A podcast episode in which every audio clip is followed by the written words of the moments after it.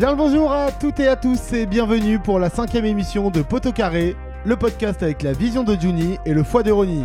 Comme chaque semaine, c'est moi, Antoine, qui vous accompagnera pendant plus d'une heure pour parler football. Et avec moi aujourd'hui, vous les connaissez, ils vont encore vous régaler. Pour commencer, il ne ment pas quand il vous dira préférer Keut à Neymar ou prendre Pedretti au milieu à la place de Pogba. Pour lui, les foot, c'est de l'amour avant tout. Florian, bonjour. Mais je vois même pas comment ces questions peuvent se poser. Bonjour à tous. Avec lui, un esthète de la culture française qui ne dira pourtant jamais non à un visionnage du film Bandidas. Je vous laisse savourer la référence. Salut Jules. Et bonsoir. Donc euh, je crois que notre présidente est beaucoup mieux que Jacques-Henri Hérault. Vive Salma un peu allemand, un côté espagnol, parisien lyonnais, il ne cesse de nous surprendre. Bientôt un amour déclaré pour Rudy Garcia peut-être? Hello Valentin. Non, non, toujours pas. Et que de nationalité, c'est beau. Euh, bonjour à tous. Et enfin, pour compléter l'équipe, il n'est pas avec nous aujourd'hui. Ses petits-enfants l'ont déposé à l'EHPAD plus tôt que prévu. mais, mais il nous suivra en Zoom. Tu nous entends, Alexandre? Oui, oui, j'entends, j'entends. Bonjour, bonjour à tous et euh, merci pour cet accueil, Antoine. Je te revaudrai ça. Allez, au sommaire, dans la première partie de l'émission, on va voyager un peu dans le temps. Si je vous dis années 90, ville de moins de 200 000 habitants, un maillot à bande des plus iconiques, un style de jeu incroyable et offensif, et enfin 4 Coupes d'Europe remportées. Benvenuti à Parma, dans le nord de l'Italie. On vous fera ou refera découvrir cette équipe qui a marqué l'histoire du foot. Vous comprendrez comment ils sont devenus aussi forts et pourquoi cette équipe aujourd'hui a un peu disparu. Dans la deuxième partie, on ira à la rencontre de Julien Vidal, militant écologiste qui a notamment écrit le livre Ça commence par moi et qui nous donnera comme d'habitude sa vision du football, mais aussi la carte blanche de Valentin, les passe-mots de jambes de Jules, le quiz présenté ce mois-ci par Alexandre et Florian qui abordera l'époque post-apartheid. Bienvenue à tous, préparez-vous, tout de suite, c'est les top flops. Il est le top, top, top, top professionnel. C'est excellent mais c'est de la merde Alors c'est parti les gars, qu'est-ce qui vous a plu ou pas ce dernier mois euh, On va commencer par Jules. Alors moi c'est un petit mix de flop top, c'est un petit peu entre les deux.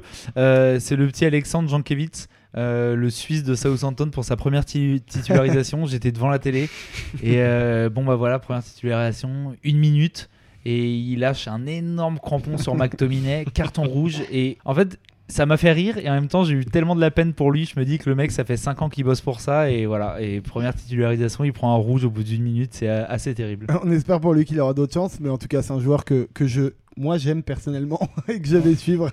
un tag comme ça pour commencer une carrière, c'est parfait. Val, top ou flop? Euh, Un petit top. Moi je voulais revenir sur le retour au premier plan de City qui, après un début de saison compliqué, a eu un, bon, un très très bon dernier mois. Et notamment à travers un joueur qui est le retour en grâce de Ilkay Gundogan, qui était un joueur que j'adorais quand il était à Dortmund et, euh, la, la, période pré-kebab, La période pré-kebab, ouais. Après, il a eu, après, il a eu des grosses blessures, mais là, il revient à un niveau qui est quand même assez exceptionnel. Il marque un nombre de buts là dans le mois dernier qui est assez impressionnant.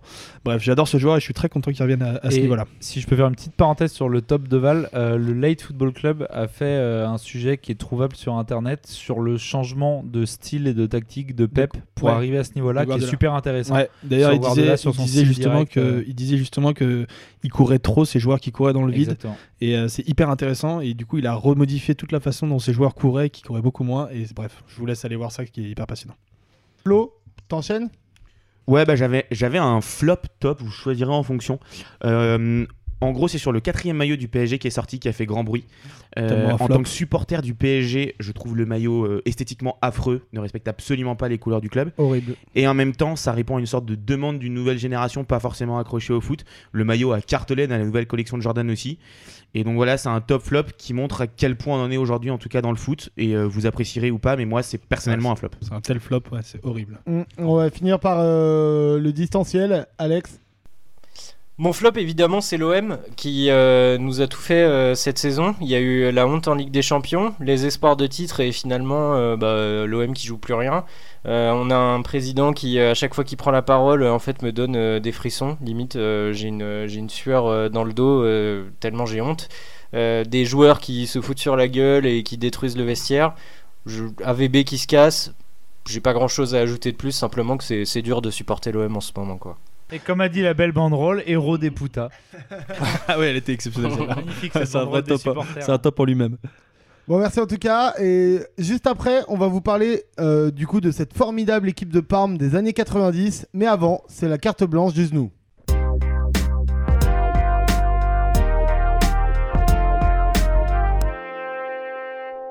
Alors Valentin, toi, l'amoureux du jeu, tu ne te lasseras jamais du foot. Ton club te procure même des érections chaque week-end, mais tu restes quand même insatisfait cette saison. Euh, dans un premier temps, j'aimerais que vous vous mettiez un petit peu en situation quelques secondes. Euh, bon, alors pas trop longtemps, mais j'aimerais que vous vous mettiez à, la place, euh, à ma place en tant que supporter lyonnais. Bon, ce que je disais pas trop longtemps parce que sinon vous allez devenir très relou après.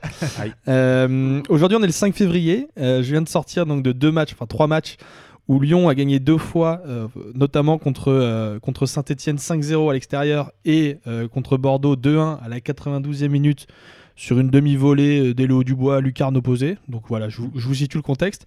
Et pourtant, j'ai l'impression de ne pas avoir véritablement célébré ces deux victoires qui sont quand même ultra importantes dans une saison où pour la première fois Lyon joue le titre depuis longtemps.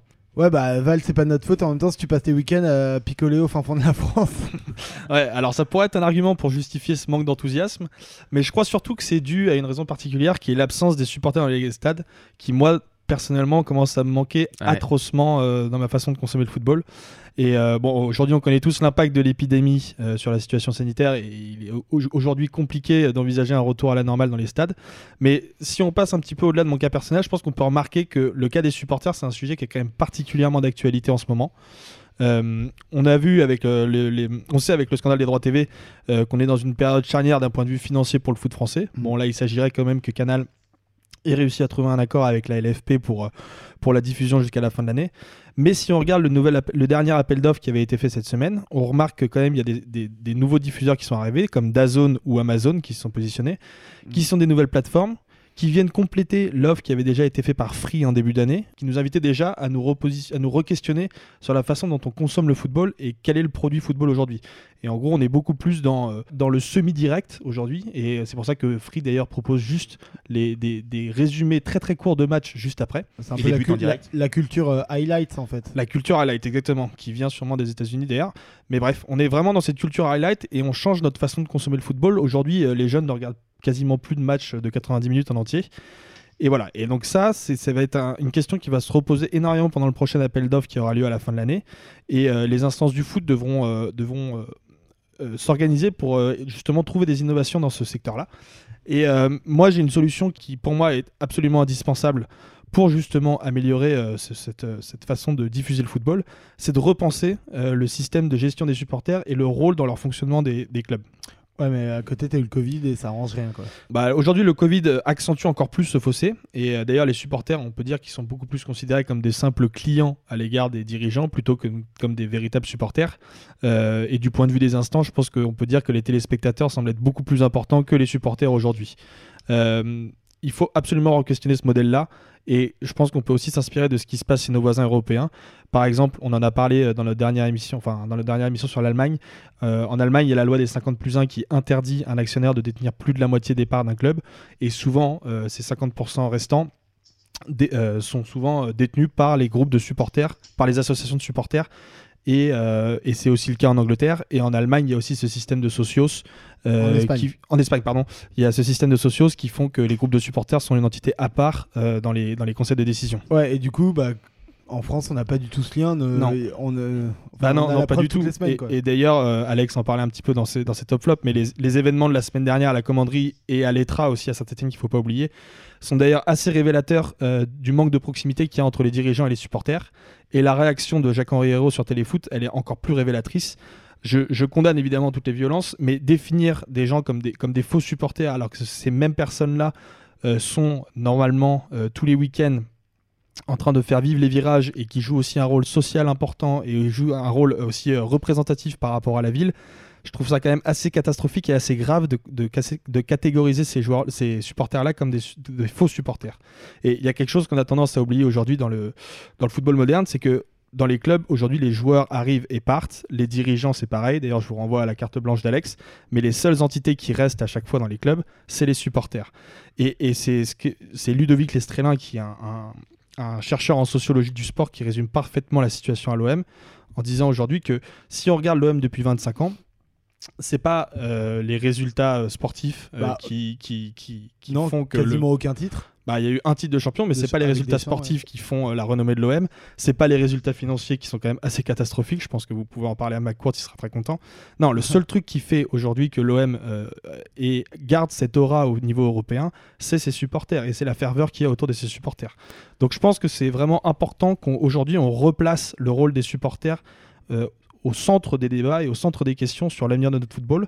Aujourd'hui, on a une période charnière euh, d'un point de vue financier. Je pense qu'il faut aussi que ce soit une période charnière au, au point de vue euh, structurel vis-à-vis de ses supporters. Mais euh, t'as fait une carte blanche sans parler de Lyon et de Juninho, c'est normal. Bah, ouais, surtout quand on parle des supporters, c'est important de parler de Juninho parce que euh, quand il est revenu à Lyon, et d'ailleurs depuis qu'il est revenu à Lyon, c'est quand même, je pense, un des seuls dirigeants en France, euh, et ils sont pas beaucoup non plus en Europe, à, à- à parler des supporters comme une instance en tant que telle dans les clubs. Et d'ailleurs, je voulais finir sur un petit message euh, positif en vous passant cette interview qu'il avait fait à son retour de l'OL. Euh, sur OLTV, il avait justement euh, parlé des supporters et je vous laisse écouter un petit extrait. En fin de compte, quand j'étais joueur, j'ai joué pour mes supporters. Pourquoi? Pourquoi on est là en ces moments-là? Parce qu'il existe le foot. Et c'est qui qui tient le foot? C'est les supporters. Le jour, le jour que les gens ils vont arrêter d'allumer la télé pour voir le foot, que les supporters ne seront plus le stade, c'est fini le foot. Donc c'est comme ça que je vois le foot. On fait pour les autres, on fait fa- on fait pas pour nous. Il faut être plus près de- de- des supporters. Bien sûr que le côté sportif, c'est à nous de décider, mais avoir cet respect et cette reconnaissance, ça me donne beaucoup envie de, de travailler, de faire le meilleur pour ce club. Et du coup, moi, je voulais poser une petite question à Val parce que cette carte blanche, je la trouve grave intéressante. Et chez nous, enfin, à Poteau Carré, c'est celui qui s'intéresse le plus aux supporters de manière générale. Est-ce que tu trouves pas que le problème de la France, c'est que, comme tu l'as dit dans ta carte blanche, en Allemagne, il y a le 50 plus 1. En Espagne, il y a le système des socios. En Angleterre, ils ont été mis au centre du business plan de chaque club avec le merchandising, où on a fait un système américain, etc. En France, qu'est-ce qu'on fait? À part les punir, Ah qu'est-ce bah, qu'on fait ouais, avec ouais, les bah, supporters c'est ça. C'est le problème, non C'est exactement ça que je dénonce en fait. Ouais, c'est juste qu'il n'y a, pas- il y a rien qui est fait. Il n'y a pas de Il stratégie. n'y a rien qui est euh, fait. Des teasings Ah, sur mais- Canal Mais Ouais, ouais, un peu ça. des teasings sur Canal, t'as raison. Non, mais c'est vrai, il y a, Non, mais il y a ça. Et, mais sinon, il n'y a rien qui est fait au niveau des clubs. Et c'est pour ça que j'ai donné l'exemple de Juninho, parce qu'aujourd'hui, en France, il n'y a quand même pas beaucoup de directeurs sportifs et de, même de clubs en général qui, qui, qui mettent en valeur ses supporters. Et euh, voilà, Juninho, c'est le meilleur exemple. Et je pense que. Et c'est d'ailleurs, c'est Nathalie Yanetta qui disait ça très très bien, je crois, sur le dernier euh, téléfoot, qui disait qu'il faut absolument qu'on mette en place et qu'on discute avec euh, ces supporters-là et ces groupes de supporters parce que Oui, ils sont indispensables dans la vie des clubs. En fait, si le foot français est autant dans le mal avec le fiasco des droits télé, c'est parce qu'ils ont été incapables de penser un business plan autre que les droits télé, alors que tous les autres pays européens l'ont fait Ouais. via les supporters, via le merchandising et via d'autres choses. Et, et toi, Flo, un- tu voulais réagir? Non, mais je suis, alors, je suis ultra d'accord avec Val. Il parlait de certains clubs. On, aussi- on peut aussi penser à Bordeaux, Nantes ou Nice où il y a eu des problèmes récemment. Et en fait, même dans le traitement médiatique de ces différentes affaires, il y a une sorte de, de, de scission vraiment qui s'est faite dans les médias où on a pointé du doigt les supporters en disant vous n'êtes pas des supporters. Euh, dans la société, il y a des gens qui dérivent, il y a des gens qui ne dérivent pas, mais vous ne pouvez pas en aucun cas dire à des personnes qui sont fidèles à un club vous n'êtes pas supporter. C'est complètement euh, inentendable de, le dire. Et il y a vraiment ce traitement médiatique que je trouve affreux, et notamment de certains médias euh, ces, dernières, ces dernières semaines. Val, je peux pas te contredire et euh, je, partage évidemment ce que tu dis. Simplement, euh, t'as as ciblé Héros comme euh, aussi un, des principaux, euh, le mec qui a mis le feu quoi, le mec qui a mis le feu aux poudres. Et là où moi j'en veux aux supporters quand même, c'est qu'ils ont détruit le message de haine que tout le monde a contre Héros. Et c'est ce qui est dommage en fait dans cette histoire là, c'est qu'en allant trop loin, et bah du coup ils ont donné du grain à moudre aux gens qui pensent que les supporters sont cons. Et c'est pour ça que je leur en veux. Parce qu'il y avait vraiment un, combat à mener contre Héros. Et comme tu dis, il s'est présenté en victime derrière. Et ça a décrédibilisé tout le discours. Et c'est ça qui m'énerve. C'est que finalement, euh, on n'arrivera à rien. euh, Il n'y a rien qui va ressortir de positif de cette affaire. Et rien qui va faire grandir le club. Non mais Alex, tu as complètement raison. C'est sûr que ça, ça va, ça va pas faciliter la vision qu'on a des supporters aujourd'hui euh, en France. Après, le seul truc, c'est que je pense que ce genre de situation-là, ça serait jamais arrivé en Allemagne ou en Espagne. Et tout ça, c'est parce que euh, les supporters là-bas sont encadrés. Et si tu mets pas un cadre à ces supporters-là, forcément, il y a des moments où tu, fais en sorte que des débordements puissent se produire de temps en temps. Mais voilà, donc pour moi, le, plus important, c'est d'instaurer un cadre. Et pour moi, sans ce cadre-là, tu n'y arriveras jamais. Et plus tu prives un gosse, plus il fait le mur. Voilà. Et bah, belle conclusion de Jules. En tout cas, on a compris encore une belle image euh, du football français dans vos chroniques, les gars. Ça fait plaisir. Mais en tout cas, c'est fini l'échauffement. Nous, on rentre sur le terrain et ça va être très très bon. C'est parti pour la première mi-temps. C'est du parmesan à 100%, mûri et râpé avec le savoir-faire de Kraft. Écrivez-nous pour recevoir notre recette et régalez-en votre famille et vos amis. Et nous voilà de retour dans les années 90, pendant les heures fastes du Football Club de Parme. De Crespo Et la parade de Buffon Dino Baggio, encore un renversement de jeu en direction de Chiesa. Sensini qui de la tête a dévié le coup franc de Véron et qui permet à Parme de mener 3-0 le coup dur cette petite ville de 170 000 habitants s'apprête à vivre ses plus grandes heures à la surprise générale. Même si pour vous, les plus jeunes, ça ne vous dit rien, cette équipe a marqué l'histoire. Thuram, Buffon, Cannavaro ou encore Crespo, ils ont tous joué pour cette équipe iconique. On va bien sûr vous expliquer comment ils sont montés si haut dans la hiérarchie européenne jusqu'à gagner plusieurs titres européens, plus que tout le football français réuni, mais aussi pourquoi ils sont tombés si bas. Et on va commencer à parler de cette équipe de légende avec un petit rappel historique du coup Alexandre. Oui, alors Parme, c'est un club qui naît en 1913, le 27 juillet, à l'occasion du euh, centenaire de la naissance de Giuseppe Verdi, s'il vous plaît. Donc il y a quand même une connotation historique qui est assez sympa. Il est renommé euh, quelques jours plus tard euh, le Parma Football Club, et c'est un club qui va osciller entre la série B, la série C et puis la série D. Il faut savoir qu'il y a eu plusieurs histoires de liquidation, c'est un club qui a toujours fluctué dans des galères, mais là, où le club renaît et là où le club commence à briller, c'est dans les années 80 et c'est sous les ordres d'un certain Cesare Maldini. Le père évidemment de, Paolo Maldini que cette fois vous avez tous connu sûrement au Milan. Et, juste après Cesare Maldini, il y a un homme qui va arriver, qui à l'époque pas connu du tout, qui s'appelle Arrigo Sacchi, donc le, génial entraîneur euh, qui va, finir au Milan, et qui en fait va se faire remarquer. Le club est alors en série B ou série C.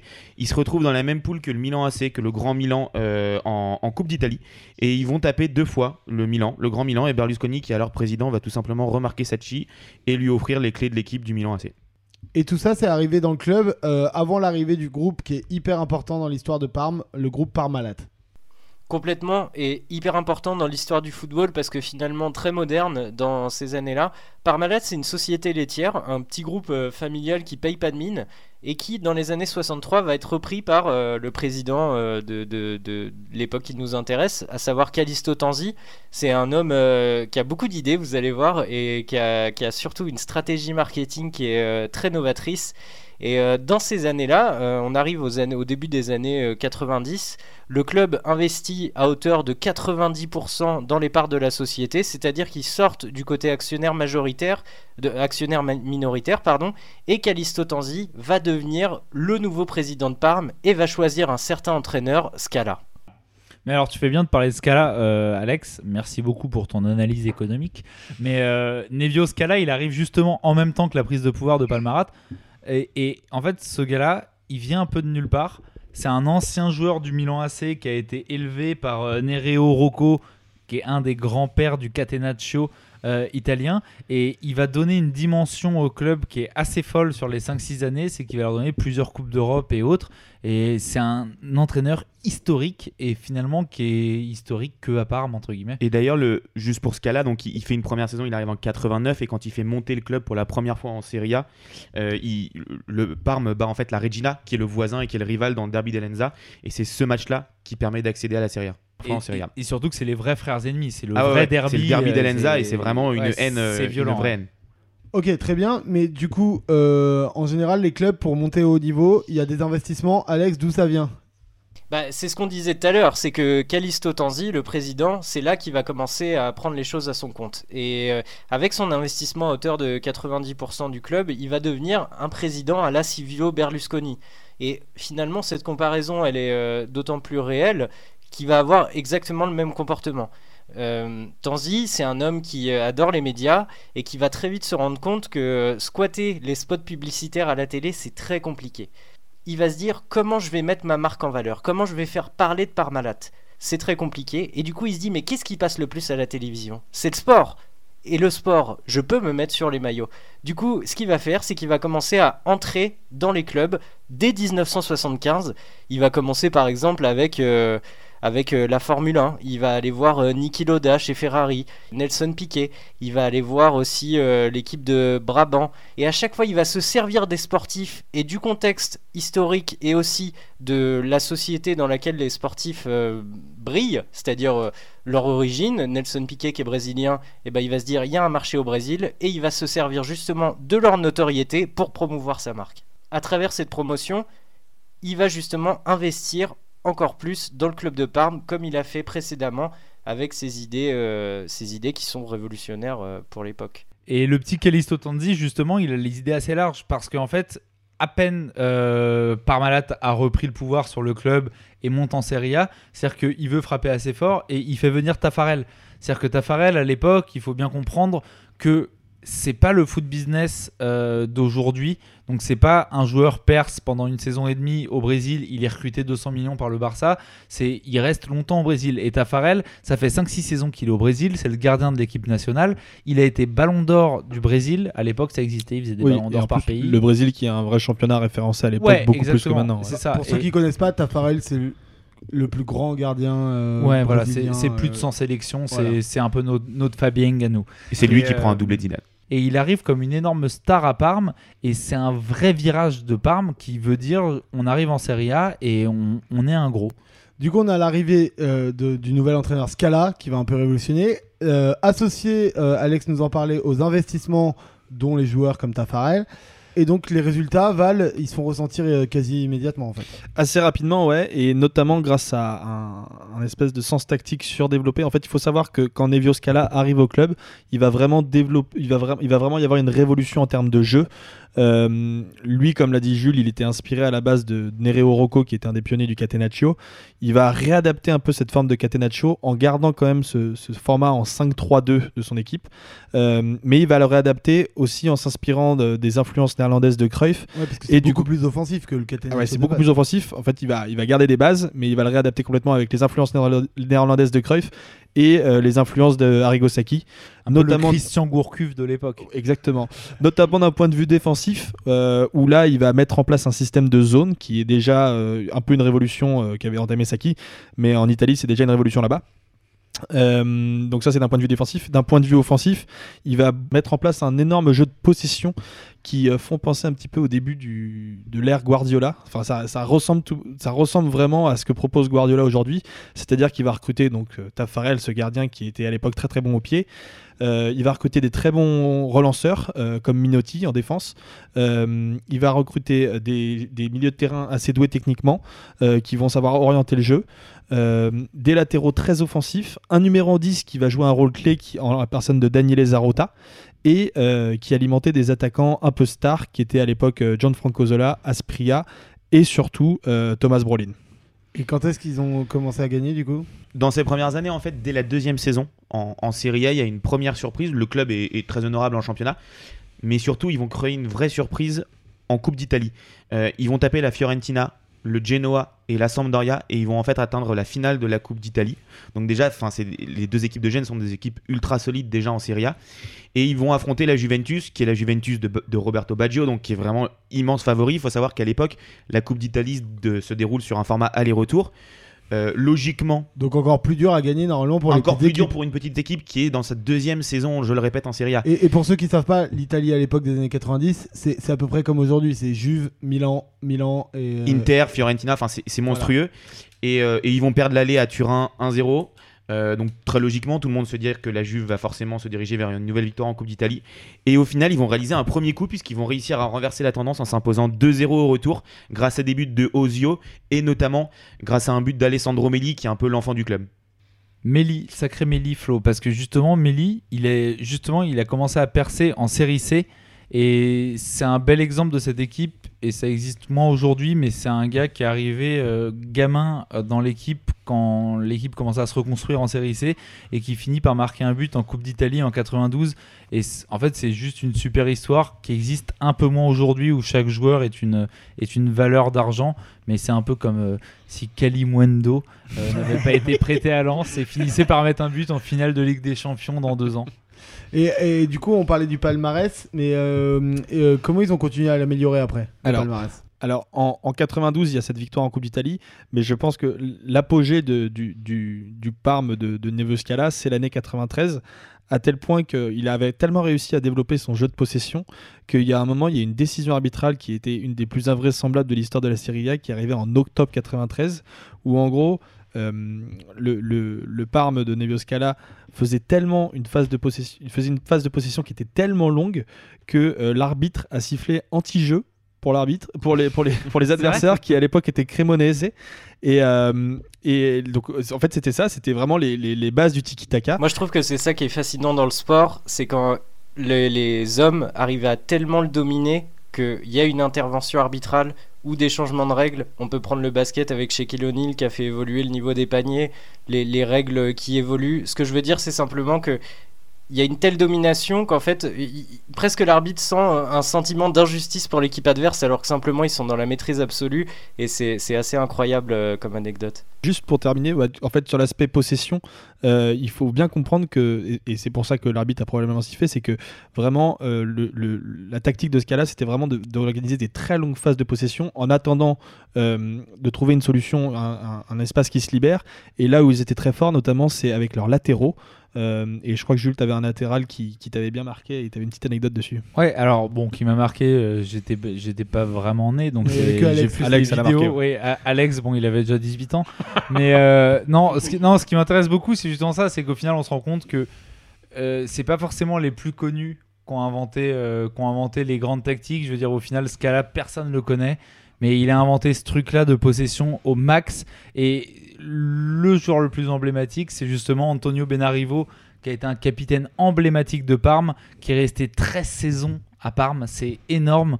Euh, et, c'est un des premiers, ce cas-là, à avoir mis en place les stratégies avec les latéraux très hauts, mm. avec, les possessions, euh, avec les possessions longues et des latéraux qui s'envoient des balles d'un latéraux à l'autre. Et finalement, Klopp euh, n'a pas inventé grand-chose. Mais, mais pour revenir dessus, du coup, est-ce qu'ils vont continuer à gagner des coupes? Qu'est-ce que ça va donner sur leur palmarès, Flo? Bah ouais, Val le disait, cette saison 93, elle commence à devenir ultra importante. On a toujours cette ossature italienne. Il y a Thomas Brolin, qui est un buteur suédois, qui, qui renforce l'équipe. Euh, et euh, pour sa seulement troisième saison en Serie A, en fait, le club va finir troisième de Serie A. Et surtout, via leur victoire en Coupe d'Italie un an plus tôt, ils vont être qualifiés euh, pour la Coupe des vainqueurs de Coupe, qui est à l'époque une compétition européenne en vue. Qui est la, ils vont... qui est, la C2 en fait, qui est la C2 de l'époque, ouais, exactement, la deuxième compétition européenne la plus importante à l'époque. Ils vont faire un beau parcours, ils vont arriver en demi-finale, ils vont battre l'Atlético Madrid, qui est pas un ogre, mais qui est quand même une équipe vraiment solide, et ils vont se retrouver en finale à Wembley contre Antwerp. Antwerp club belge qui est également un novice au niveau de la compétition. Et ils vont gagner 3-1 en finale contre les Belges, justement. Il y a le capitaine et libéraux Lorenzo Minotti, dont Val vous a parlé, qui ouvre le score d'une demi-volée absolument sensationnelle.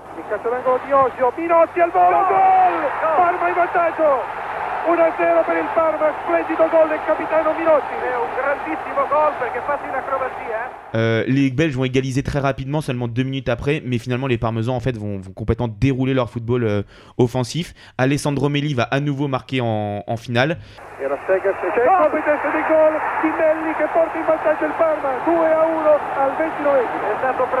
Euh, et, c'est finalement Kogi qui va, qui va tuer tout suspense dans les dix dernières minutes. Et euh, pour rappel, pour les plus jeunes d'entre nous qui, bah, même nous on l'a pas connu mais on s'intéressait, la coupe des vainqueurs de coupe, ça a opposé tous les vainqueurs de coupe nationale. coupe nationale. Donc c'est pour ça qu'il y avait le club euh, belge d'Antwerp. D'Antwerp en fait, il pouvait y avoir que les vainqueurs de coupe. On aurait, on aurait pu vivre un très très beau Juventus Strasbourg euh, ou, Rennes. Rennes, c'est la Coupe de la Ligue, non? Hommage à Christophe France. Arrête un peu, s'il te plaît. Et après, et après cette victoire, euh, Flo, il, retourne dans une nouvelle finale l'année d'après. Ouais, exactement. Bah, c'est la, la, Super Coupe de l'UFA, comme on la connaît aujourd'hui, la Super Coupe d'Europe entre les vainqueurs des, des, deux principales compétitions européennes. Et Parme va à nouveau affronter euh, le grand Milan des années 90. Euh, c'est le Milan qui a pris la place de l'OM d'ailleurs, parce que suite à l'affaire VOM, le match est un peu différé et Marseille étant en deuxième division, va pas pouvoir jouer ce match. À l'époque, la Super Coupe est sur un match aller-retour. Ils vont à nouveau perdre à l'aller contre le grand Milan de Papin avec un but de Papin. Tout le monde se dit que jamais le Milan va perdre au retour et pourtant à nouveau, euh, Parme va retourner la situation, va gagner 2-0 avec un but victorieux de Kripa en prolongation et donc euh, Parme va gagner un deuxième trophée européen en 6 mois. Et il y a un type qui a quand même un mental très solide à cette saison-là, euh, c'est Gianfranco Zola Parce qu'il faut savoir, je vous raconte une petite anecdote très marrante quand même, c'est que il a failli se faire enlever sur un parking de station essence. C'est-à-dire que en fait, Zola, il y a un ancien joueur de foot qui a, jamais, dit qui a- j'accuse. qui a jamais trop perso. Oui, j'accuse, bien sûr. Très bien joué. Euh, voilà, Antoine n'est pas sûr d'être conservé la saison prochaine. Euh, donc, il y a un jeune joueur, Mayello, qui est passé par beaucoup de centres de formation, qui a chuté et qui a fini en prison et qui s'est dit c'était la grande mode dans les années 94 d'enlever des gens et de les relâcher juste après euh, contre des rançons et qui se sont dit tiens, Zola, c'est une bonne cible. Et ils l'ont repéré à l'entraînement et ils sont allés le taper à une station-service essence. Et le problème, c'est que l'ancien joueur Mayello et un autre mec sont arrivés vers Zola. Et Zola arrivé vers eux en souriant complet en disant salut vous êtes des fans vous voulez un autographe. Ils n'ont pas su trop quoi répondre. Mayello lui a dit je suis un fan de Naples sachant que Zola est un joueur historique de Naples. Et, euh, et du coup il a commencé à leur signer des autographes et Mayello a un peu paniqué. Il a fini par le suivre un peu sur la route après parce qu'en fait Zola a pisté sur son bras qu'il avait un tatouage de Tolar et donc en gros, et Mayello et Zola l'ont raconté plus tard. Et Zola a pisté qu'il avait un tatouage de Tolar, donc il a paniqué, il a pris sa bagnole, il s'est barré, et ils l'ont suivi sur la route pendant longtemps après, mais finalement ils ont fini par jamais l'enlever. Mais j'imagine que ça va être quand même assez traumatisant pour, un, pour un type, et que derrière tu vas gagner la finale, c'est assez cool. Et, et sportivement, du coup, ce, ce fameux Zola fait notamment parler lui de cette saison et la saison d'après, qui vont être deux saisons primordiales pour le club de Parme. Ouais, absolument. Bah, Il y a la saison 93-94, justement, où Zola va finir deuxième meilleur buteur de Serie A, ce qui est une vraie performance dans la Serie A des années 90. Et surtout, au-delà de ça, il va accompagner le club dans une nouvelle finale européenne, une nouvelle finale en Coupe des vainqueurs de Coupe. Il faut voir que la Parme va encore faire un super parcours, puisqu'ils vont sortir l'Ajax et le Benfica Lisbonne. Ils vont seulement s'incliner contre Arsenal 1-0 en finale, sur un but d'Alan Smith. Mais en fait, Parme va vraiment s'imposer avec cette deuxième finale de Coupe d'Europe consécutive comme une nouvelle place forte sur le foot européen et un vrai épouvantail. C'est marrant parce que tu parles de Alan Smith. Pour moi, Alan Smith, c'est le mec qui, qui fait les commentateurs sur FIFA quand tu joues en anglais. Quoi. Hi there, it's Martin Tyler for you, along with Alan Smith. Looking forward to what should be a really exciting match. Et donc pour revenir sur la saison suivante, donc la saison 94-95, Zola va continuer de scorer. Euh, Parme va continuer de s'im- de s'imposer comme, euh, comme une place forte. Ils vont à nouveau finir troisième en championnat à 10 points de la Juve. Ils vont retrouver la Juve en finale en Coupe d'Italie. Bon là cette fois-ci ils vont prendre un 3-0 en cumulé. Et ils vont à nouveau retrouver la Juve en finale de la Coupe de l'UFA cette fois-ci, donc haute compétition européenne. faut savoir qu'en demi-finale ils vont quand même écraser le Bayer Leverkusen 5-1 sur l'ensemble de matchs, dont un cinglant 3-0. Euh, au match retour, Au retour, ouais. grâce notamment ouais, à un doublé de la star colombienne de l'époque, Faustino Spria.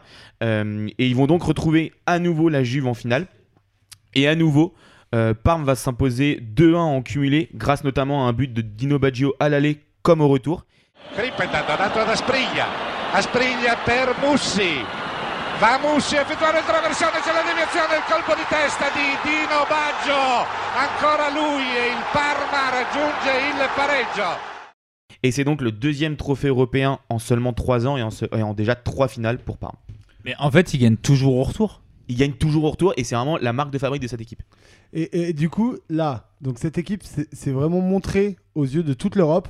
Ils vont connaître une, une année 95-96 un peu compliquée, c'est ça, euh, Flo? Ouais, c'est une année beaucoup plus compliquée. Euh, Il y a l'arrivée du, du Ballon d'Or Stoïkov qui fait un peu rêver tous les supporters, mais au final, euh, il n'y a, il pas vraiment euh, de réussite. Stoïkov va juste marquer un match malgré l'élimination dans le match aller contre le PSG, qui est d'ailleurs un match euh, historique pour le PSG, mais c'est clairement pas une saison euh, à garder dans les mémoires.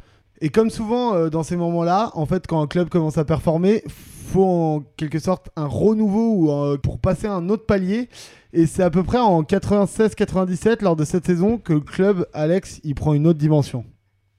Il prend une autre dimension parce que le groupe Parmalat a pris une autre dimension aussi. Il faut savoir que c'est à cette époque-là que le DG du groupe va expliquer euh, dans un article du Monde en 95 sa stratégie de promotion de la marque à travers le sport et il va expliquer à quel point et finalement c'est là où c'est très euh, novateur, ils vont se comporter exactement comme euh, Red Bull, comme on le- on l'expliquait dans le, podcast euh, précédent. Ils vont aller jusqu'à écraser le nom des clubs pour reprendre le, le lead et mettre leur marque en avant. À travers cette stratégie sportive ultra agressive, ils font rentrer de l'argent et ils, se font connaître de plus en plus.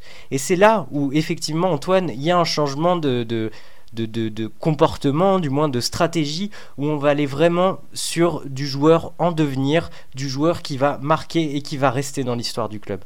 Et il profite un peu de l'arrêt Bosman en plus.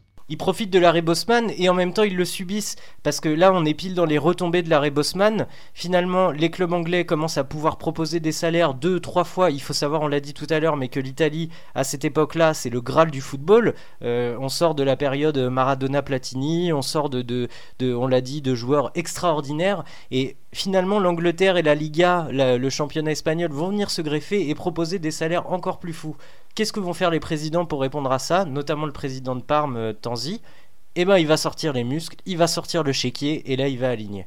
juste, pour, euh, juste pour résumer, parce qu'on parle de l'arrêt Bosman, euh, c'était une décision de la Cour de justice des communautés européennes à l'époque.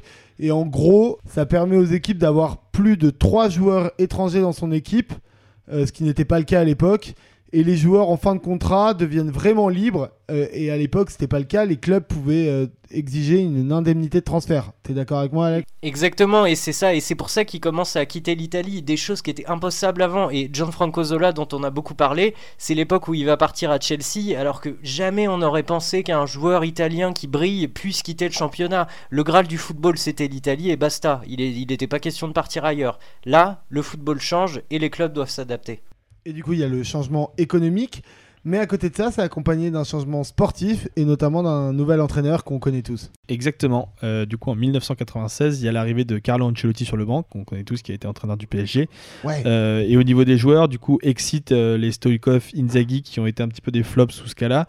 Et là, il y a toute une nouvelle ossature qui, est mise en place avec de, jeunes joueurs qui arrivent, avec notamment des Cannavaro, des Thuram, des Buffon, etc. Et il y a des choix très très forts d'Ancelotti. Le petit Jean-Louis euh, Bouffon qu'on connaît tous, euh, la saison avant Ancelotti, il remplace le titulaire Bucci pendant deux mois. Il est super performant. Son premier match, c'est contre le Milan, il fait des arrêts exceptionnels. Donc il fait l'intérim deux mois. Quand le titulaire revient, il se couche, il se met deuxième. Et Ancelotti arrive et dit ce sera lui mon numéro un. Donc Buffon a peine 18 ans, il devient, il est catapulté numéro 1.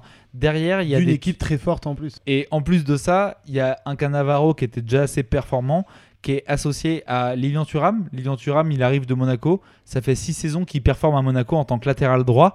Et Ancelotti, il voit direct chez lui que le type est assez costaud, il est costaud à la relance, etc. Il se dit, lui, je vais l'associer en défense centrale. Il le met en défense centrale avec Cannavaro. Ça devient une des meilleures défenses de Serie A. Ouais, faut se la farcir. Hein. Cannavaro, Thuram, faut y aller. Et, physique des mecs. Et à ce moment-là, la charnière Cannavaro, Thuram et Buffon au goal, elle est injouable. Et les types sont très jeunes, mais c'est une des meilleures défenses. Mais il n'y a pas que eux. Non, il n'y a pas que eux. Il y a aussi Crespo qui arrive et Chiesa. Euh, qui viennent compléter une équipe qui était déjà composée par euh, Dino Baggio notamment. Euh, et Ancelotti, pour sa première saison plutôt réussie, va finir deuxième à seulement deux points de la Juventus. va se qualifier pour la première fois de son histoire en Ligue des Champions.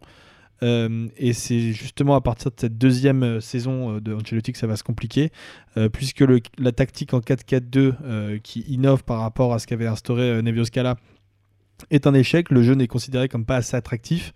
Et euh, l'équipe euh, va terminer sixième de Serie A et en plus de ça va se faire éliminer au premier tour de, de, qualification de la Ligue des Champions. en phase de poule. Exactement, en phase de poule. Euh, et c'est à ce moment-là que Ancelotti va se faire limoger. Et, justement, petite anecdote qui est assez marrante, c'est que dans cette phase de poule de Ligue des Champions, Ancelotti va perdre deux fois contre le Dortmund. Dortmund qui, à ce moment-là, est entraîné par Scala, ancien entraîneur emblématique de Parme justement. Bah du coup, après cette saison décevante, on est en 98, Ancelotti est viré, il y a l'arrivée d'encore de nouveaux joueurs et surtout un nouvel entraîneur qui va cette fois vraiment marquer l'histoire du club. Jules. Bah oui, c'est là que en fait la présidence a fait des choix stratégiques, c'est que ils n'ont pas recruté qu'un entraîneur, ils se sont dit qu'ils allaient combler les trous.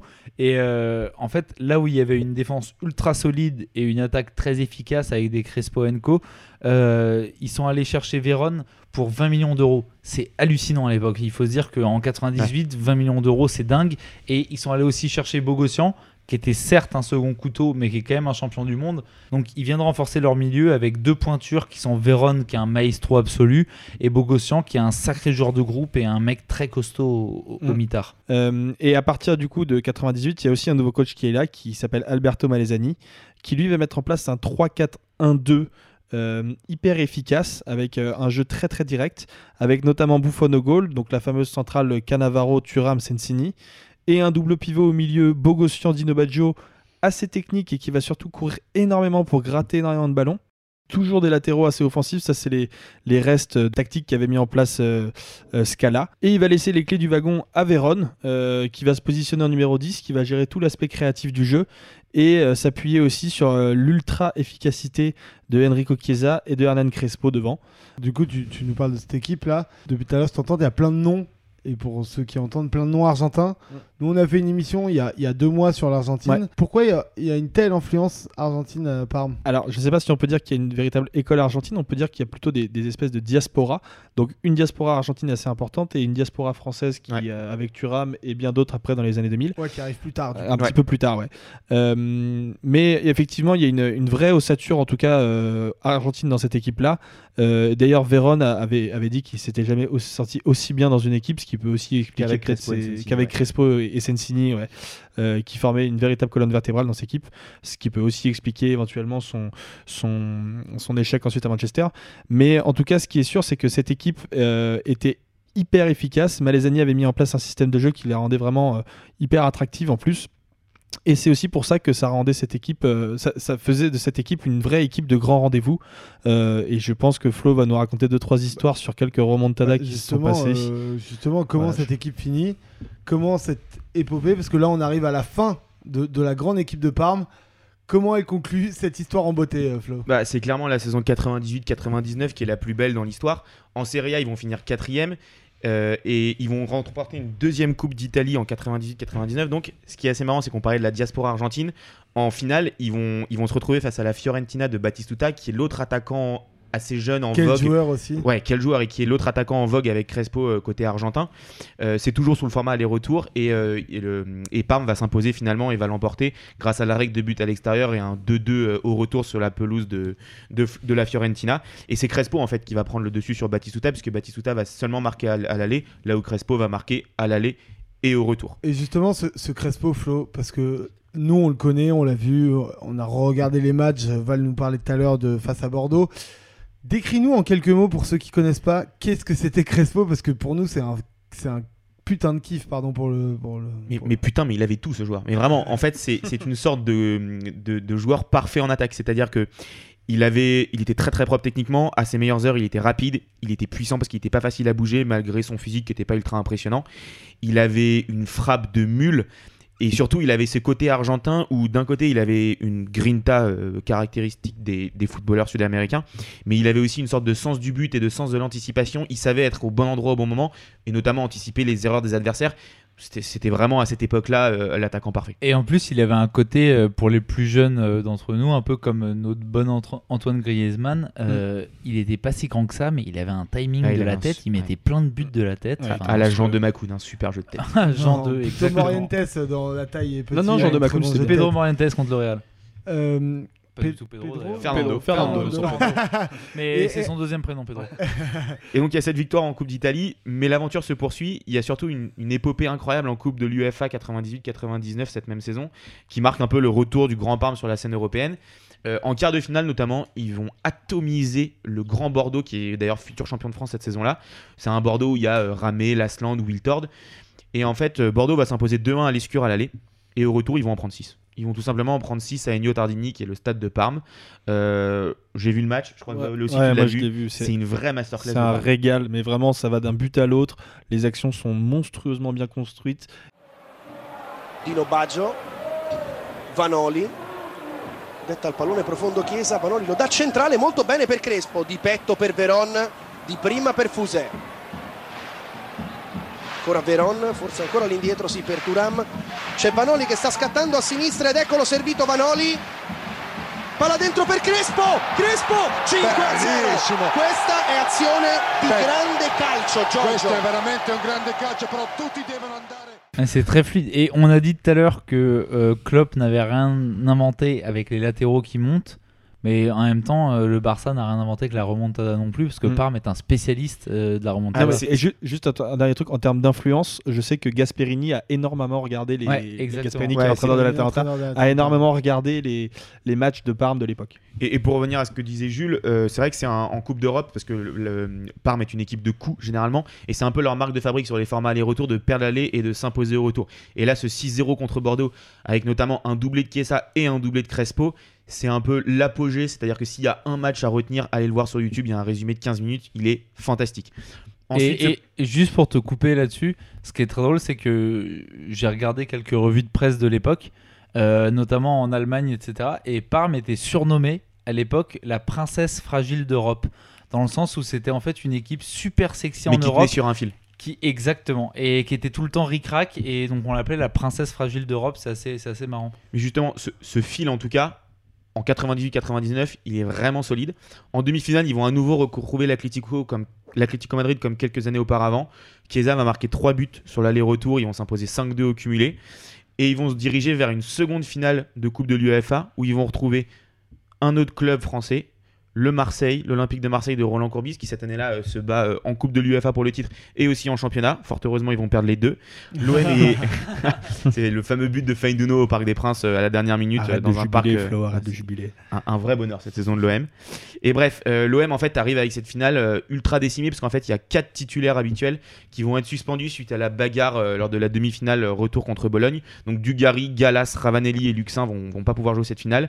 Marseille va tenir seulement 25 minutes et Crespo, on en parlait tout à l'heure de son sens du but et de l'anticipation. Il va profiter d'une passe en retrait euh, très très mal assurée de la tête de, Laurent Blanc. Il va réussir à lober le, gardien marseillais et derrière. Euh, et, au final, les Marseillais vont en encaisser trois. Ils vont encaisser euh, un but de Vanoli, puis un, missile complet en demi-volée de Chiesa dans la surface de réparation. Et, et, Parme va gagner 3-0 cette deuxième Coupe de l'UFA. Faut juste D'ailleurs, allez voir ce but de Chiesa. Ouais, il est, fantastique. Magnifique.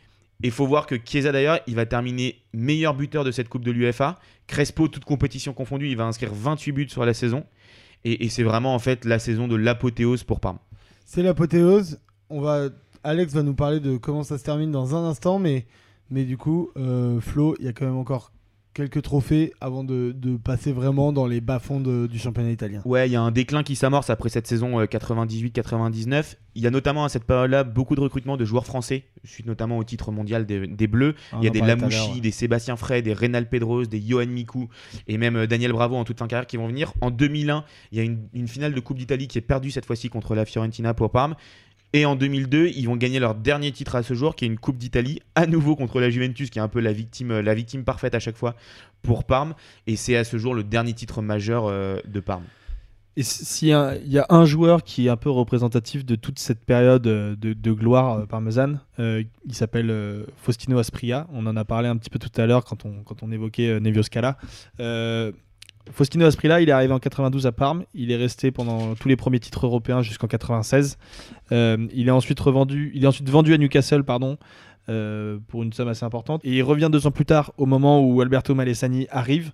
Euh, et là, il va jouer un espèce de rôle de super sub pendant, pendant les deux, pendant la grosse épopée européenne, surtout en Coupe de l'UEFA.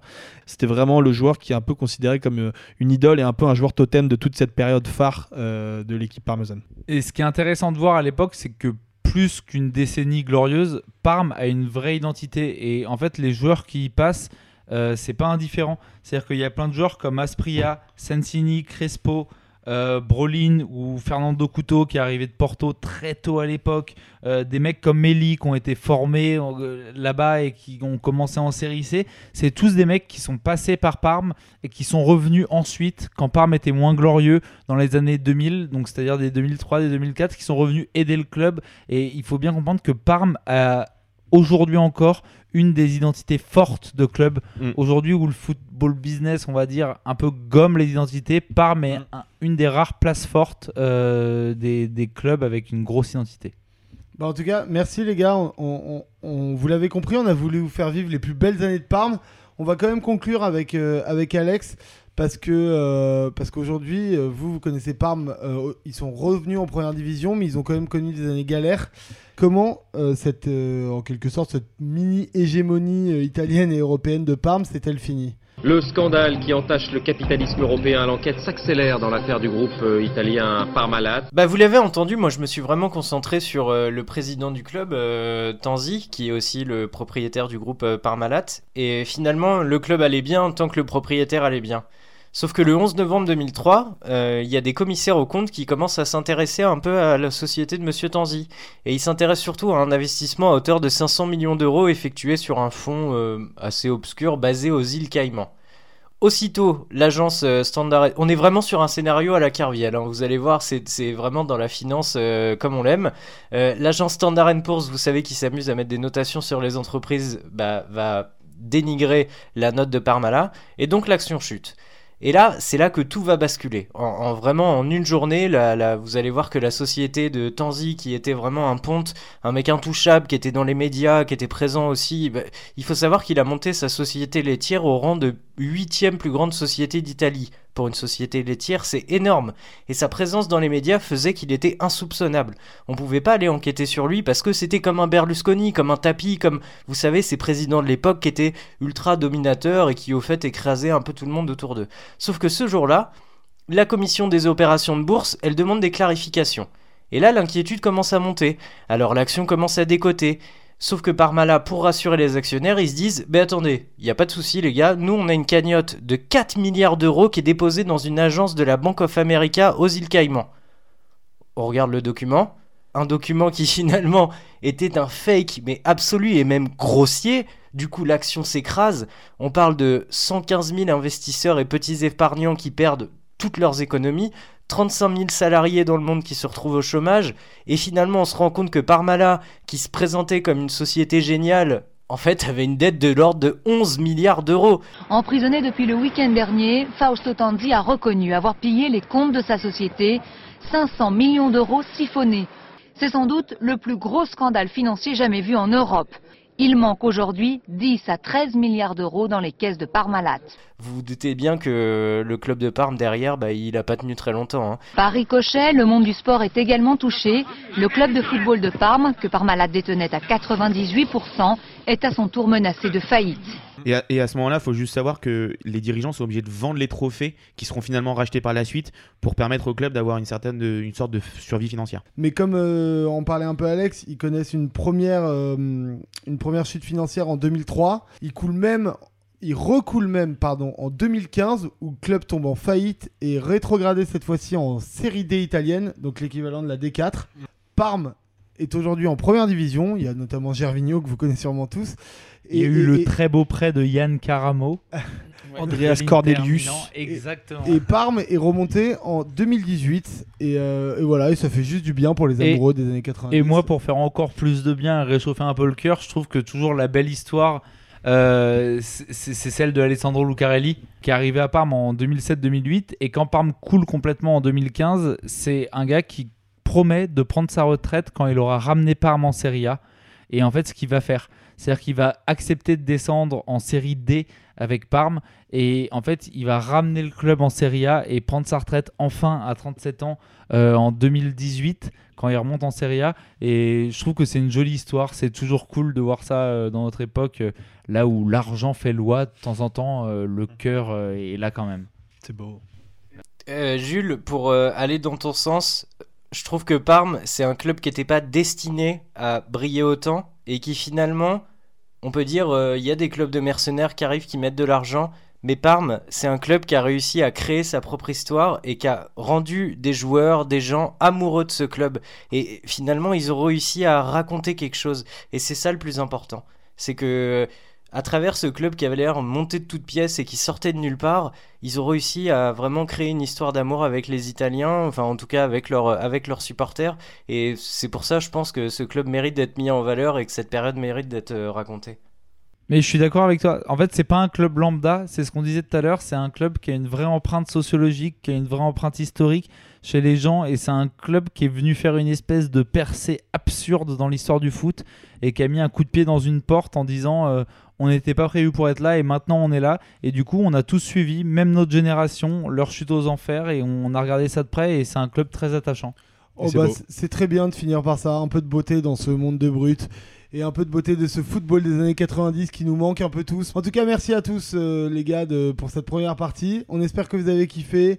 Parme, c'est une belle équipe. Allez voir les matchs si vous pouvez. Et maintenant, on va rire un peu et on retrouve Jules pour ses passe-mots de langue habituels. Et si tu nous racontais une de ces histoires de géants, Père Castor Alors, Jules, par contre, petit problème, j'ai entendu dire que tu voulais quitter le podcast. Bon, les gars, euh, j'avoue, je vous annonce, euh, j'ai failli quitter le podcast. c'est vrai. Désolé, euh, le showbiz a fait appel à moi. Aben Arrivo, déjà parti, comme on dit à Parme, en Espagne du Sud. Mais j'ai résisté aux sirènes de l'argent facile et de la poudre blanche. Heureusement pour vous, la craie, c'est pas mon truc. Et quand je dis la craie, je parle de cocaïne pour les types un peu lents qui auraient mérité de naître sous itch. Ce week-end, j'ai participé à un clip de rap. 120 euros la journée de figure. Et à ce prix-là, euh, j'y vais sur les mains, moi. Bah ouais, t'en sais quelque chose, Alex. hein. Quand tu rames, euh, Lilian arrivé le salaire. Je vais à l'adresse indiquée par mon pote, une sorte de hangar désinfecté, euh, ambiance gangster. Je m'y sens comme l'ami Kouchner en Afrique, enfin à ma place, alors que j'ai rien à foutre là. Sans cynisme, évidemment. On me présente à l'équipe et on me dit que je devrais porter un uniforme de flic, que dans le scénario, les types vont me courir après. Eh mais c'est plus de la figure, ça, c'est un rôle secondaire. À moi, Broadway, j'ai l'impression d'être dans un film de Zola, là, ou quoi? Eh, Zemariac aurait été fier de moi. Je sais pas pourquoi, mais ils m'ont choisi pour ce rôle. Sûrement parce que je passe bien à la caméra. Enfin, des beaux gosses, il y en a plein la pièce. hein. Mais le charisme, sûrement. En attendant ma scène, je papote avec un type très sympa. Marco, dit Vaillot. Je sais pas pourquoi on l'appelle comme ça. Mais le gars fume des trucs que même Johnny hésiterait. Il a une balafre sur le front, les yeux verrons, et coupe son shit au couteau, comme mon pote Fernando. Il a juste un grand drap blanc comme vêtement et deux flingues aux hanches et lotis de tatouages tribaux sur les bras. Très frais, le style gourou. Pour me mettre à l'aise avant ma scène, je demande un taf à Raël. Ouais, est-ce que c'est un gourou Il est sympa, Raël. Wow, le truc Je suis transporté dans le cosmos. Je suis obligé de m'adosser à la moto dans le coin. Oh, eh oh, fais gaffe, c'est la bécane à Varro. Dégage si tu veux pouvoir rentrer à pied. Ouais, Varro, c'est le rappeur. Il va percer, vous verrez. J'ai eu très très chaud. Bayo rigole et me tend un bang. Hurrah, à moi le coma. Heureusement que j'ai une bonne mutuelle avec ce qu'il me fait fumer. J'ai perdu 8 ans d'espérance de vie. Il me propose une bière pour me remettre. Pas de l'accro, Stelef, mais j'y vais. Et je lui parle de la petite assistante, celle qui a l'air euh, que je lui dis dans un esprit de franche camaraderie. hein. Celle qui est sa meuf aussi, visiblement. Bravo la boulette. Il m'en tient par rigueur et rigole. Sauf que dix minutes plus tard, l'assistante passe avec un plateau de café, trébuche et renverse tout ce qu'elle a dans les mains. Sur mon costume, putain, mon costume de flic. Elle s'excuse. Vous n'avez pas trop, j'espère. Mais si, partout. Jean-Louis, je lui dis, bouffonne.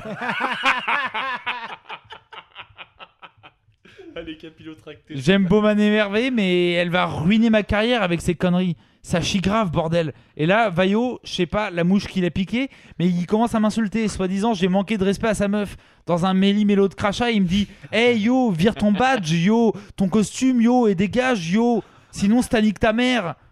Je reste stoïque, of course. Alors il commence à me frapper. J'ai eu de la chance, il n'a qu'attaque que les côtes et pas le visage. bon, bah, quand c'est Chao, c'est Chao, j'imagine. Je prends mes jambes à mon cou et me dis Vas-y, mon petit, Gilardi n'aurait pas dit mieux. Autant vous dire que j'ai pas touché les 120 balles. hein. C'est pas pour moi le showbiz. Je retourne à mes podcasts et mes galettes de saucisses. Putain, bien ouais. Pas mal.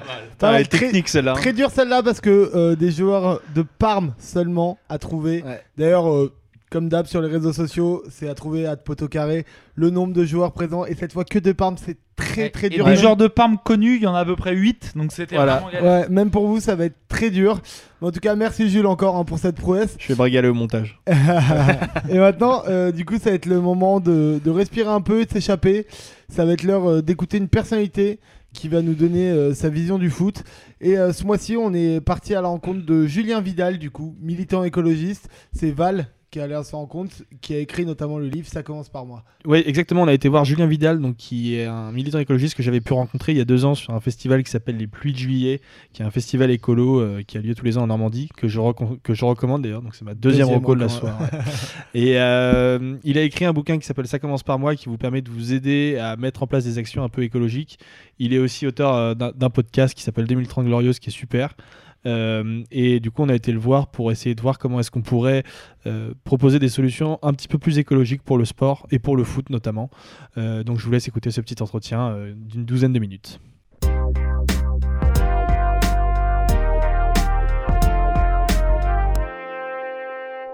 Bonjour Julien, première question très classique. Prénom H Club. Eh ben moi je m'appelle Julien Vidal, j'ai 30 euh, attends, il faut que je. J'ai 35 ans et mon club euh, c'est l'Olympique Lyonnais. Est-ce que tu peux nous raconter ton premier souvenir de foot? C'est euh, aussi ça m'a vachement marqué ça en 1998, du coup j'avais 13 ans et mes parents habitent un peu au-dessus de la ville à, à, à la limite d'une colline et de la forêt et je me rappelle encore me dire mais c'est fou parce que la ville elle est quand même assez loin et j'entendais les klaxons, j'entendais les gens hurler euh, quand on a été euh, champion du monde 98. Une question très générale pour commencer. Euh, est-ce que les footballeurs sont écolos? Non, non, non. Bah, c'est sûr que les footballeurs sont pas écolos et même ça fait partie un peu de ces, de ces sports hors sol. Je pense que c'est dans, dans, les infrastructures, dans euh, l'évocation des sujets euh, sociétaux peut-être de plus en plus sensibilisés. Et puis en plus parce que souvent c'est des c'est des jeunes qui viennent euh, de quartiers on va dire plus vulnérables. Mais sur la relation à la nature sur sur l'effondrement des écosystèmes la sixième extinction des espèces en général c'est c'est du chinois. Donc dans les sports co, le seul qui me vient en tête comme ça, qui s'était un peu positionné, c'était Nicolas Karabatic du hand, qui euh, du coup lui avait dit qu'il questionnait son alimentation, notamment qu'il avait accepté de faire euh, un défi euh, végétarien à l'occasion d'une campagne qu'on avait lancée avec On est prêt sur les réseaux il y a quelques temps de ça. Sinon, j'ai jamais entendu les footballeurs se prononcer sur ces, sur ces sujets. Et pourtant, je suis assez sensible à ça. Donc vraiment, il y a du, il y a du taf encore. J'ai quand même l'impression que l'engagement environnemental est beaucoup plus fort sur les sports individuels tel euh, type euh, ultra trail ou en tout cas tous les sports en contact avec la nature que dans les sports collectifs j'ai interviewé un gars, je ne sais pas si tu en as entendu parler, il s'appelle Riyad Salem. Il est champion paralympique. Il a été, euh, lui, euh, très actif au début avec le basket, puis ensuite euh, la natation. Maintenant, il est au rugby. c'est un, un, champion des champions. Hein. Et donc, lui, tu vois, il a un engagement associatif parce que forcément, il lutte contre l'exclusion des personnes handicapées. Et, et, et, donc, du coup, il a une association qui travaille là-dessus et qui souhaite faire accepter la différence comme une, comme une richesse et pas comme, et pas comme un fardeau pour la société. Et en plus, il a un engagement très, euh, très fort maintenant au niveau écologique. Pour moi, lui, tu vois, ça, ça devrait être un des ambassadeurs du sport euh, dont la France est fière. Super, Teddy Riner. Bravo, génial. Mais en fait, Teddy Riner, derrière, il vend des Ford et des Kinder, tu vois. Alors, est-ce que le football est écolo? Ben, Étant donné que c'est le sport euh, le, le, plus regardé, suivi dans le monde, ben non. Du coup, son succès le rend euh, de facto euh, pas du tout écolo. Mm. Euh, parce qu'il y a du monde, parce qu'il y a des déplacements, parce qu'il y a de la consommation de ressources, d'électricité pour la télévision, de, de pétrole pour les déplacements et l'essence aller aller sur sur dans les stades, et parce que tous les déplacements des joueurs, parce que tous les produits synthétiques utilisés pour pour le merchandising. Donc non non par essence absolument pas. Non. Comment aujourd'hui, euh, alors que les enjeux environnementaux et sociétaux jouent un rôle essentiel dans notre société, on peut continuer à organiser des Coupes du Monde au Qatar dans des stades climatisés? Là, je crois que ça sera vraiment le, paroxysme de, de l'irresponsabilité, je crois qu'on peut le dire comme ça. Mais non, mais ça montre à quel point, en fait, euh, on n'est pas relié euh, au, rythme du vivant. Et donc, on se dit, pour des intérêts purement économiques, là, en fait, c'est la thune pour la thune par la thune qui se dit bon bah oui bien sûr c'est une bonne idée de, de en plus au niveau euh, du calendrier sportif de tout casser euh, pour faire en sorte que et on a eu cette euh, expérience si je dis pas de bêtises il y a deux ans d'une d'un champion d'un championnat d'athlétisme hein.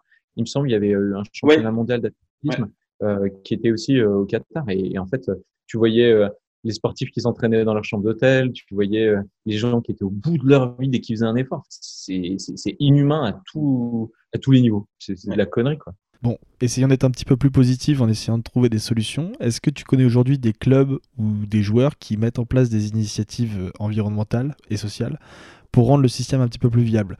J'ai vu l'exemple l'autre jour de l'Olympique Lyonnais qui avait signé un partenariat avec, euh, avec le label Fair Play for Planet, qui est l'équivalent du label B Corp, qui permet d'évaluer l'engagement sociétal euh, d'un club.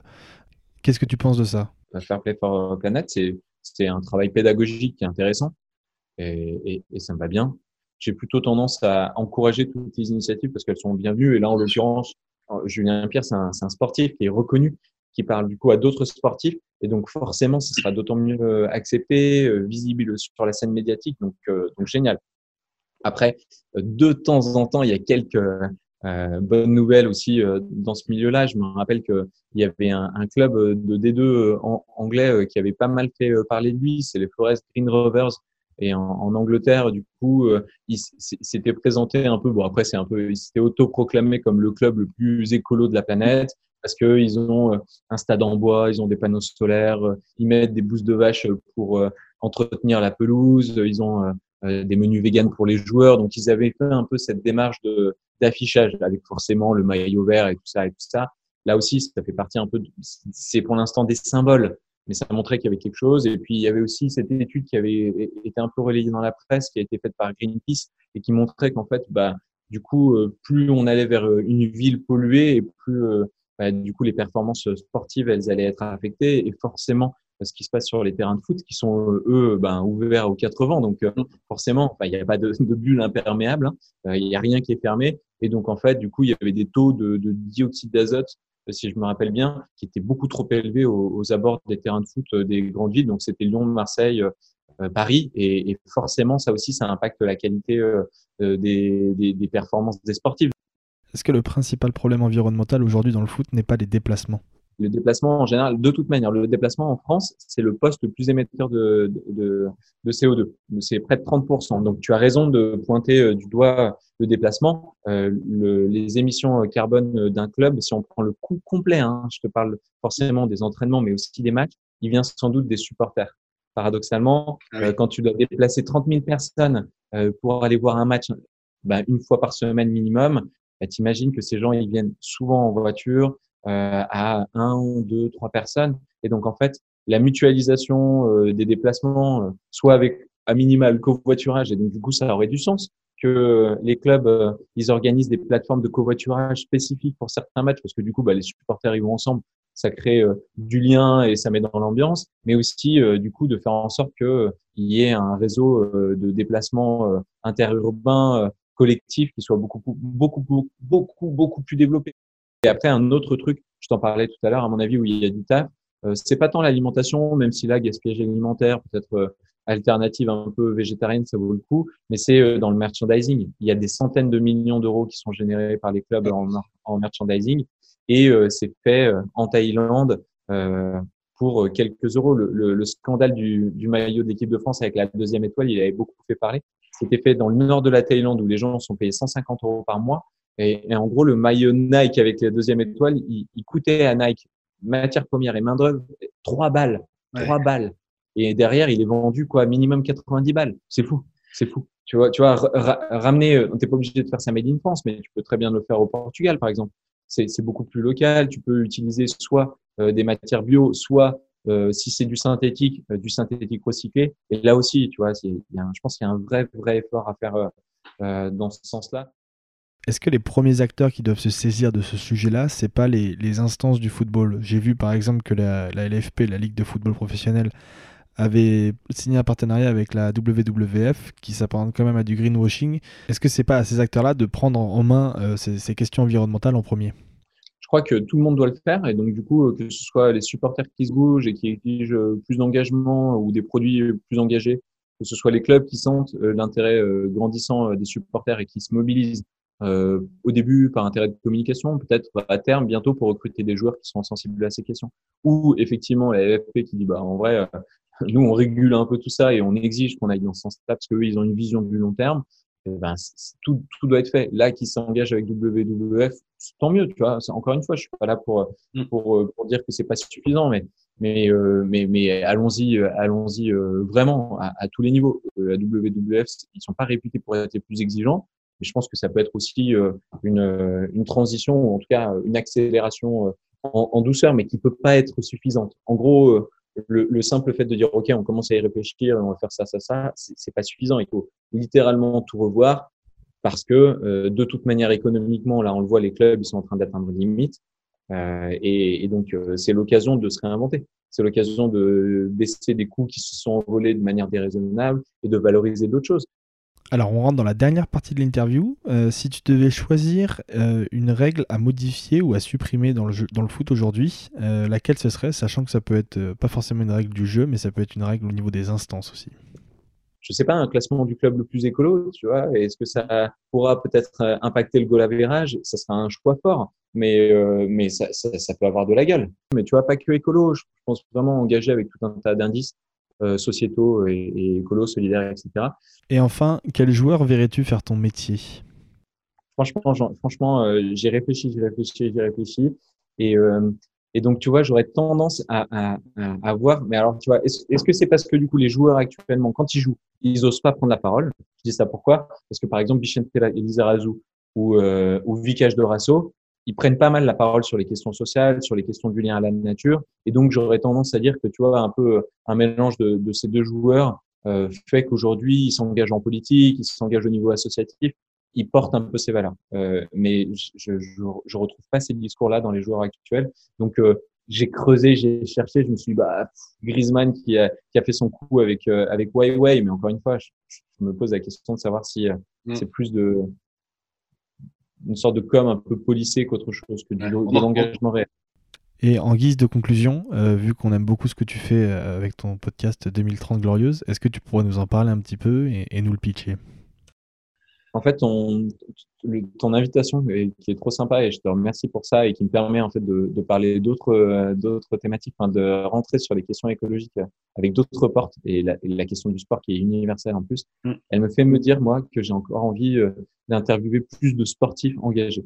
Donc, euh, tu vois, s'il y a des gens qui nous écoutent et qui euh, et qui se disent, mais si ils n'ont pas entendu parler de tel joueur qui se mobilise, de de tel de tel, je sais pas, coach euh, euh qui accompagne, enfin, j'en sais rien, et qui sont vraiment positionnés sur ces sujets, moi, ça m'intéresse parce que, comme je te le disais, j'interviewe des gens dans mon podcast qui s'appelle 2030 Glorieuse et dans lequel, en fait, on essaye de voir le monde, non, pas on essaye, on réussit à voir le monde complètement différemment. Euh, un monde qui, cette fois, aurait réussi à remettre la protection du vivant, des autres êtres humains euh, au cœur du, du, projet de société, où on laisse un peu libre cours à l'optimisme, où on se dit, ouais, en fait, on peut à nouveau euh, reprendre notre bonheur, décider de notre vie. C'est un podcast où j'emmène des gens à travers la porte des métiers originaux. Donc, un berger urbain, un artisan upcycler, plein de gens qui font des métiers actuellement qui sont pas très diffusés et qui, dans la société de demain, seront complètement normalisés. Et donc, voilà, si jamais tu as des gens qui écoutent le podcast et qui se disent, mais si, dans le sport, il y a ces gens-là, il y a ces gens-là, moi, je suis hyper intéressé de pouvoir les interviewer parce que, parce que je pense que le sport, en fait, il a encore plus de place dans, la société de demain qu'actuellement, mais différemment.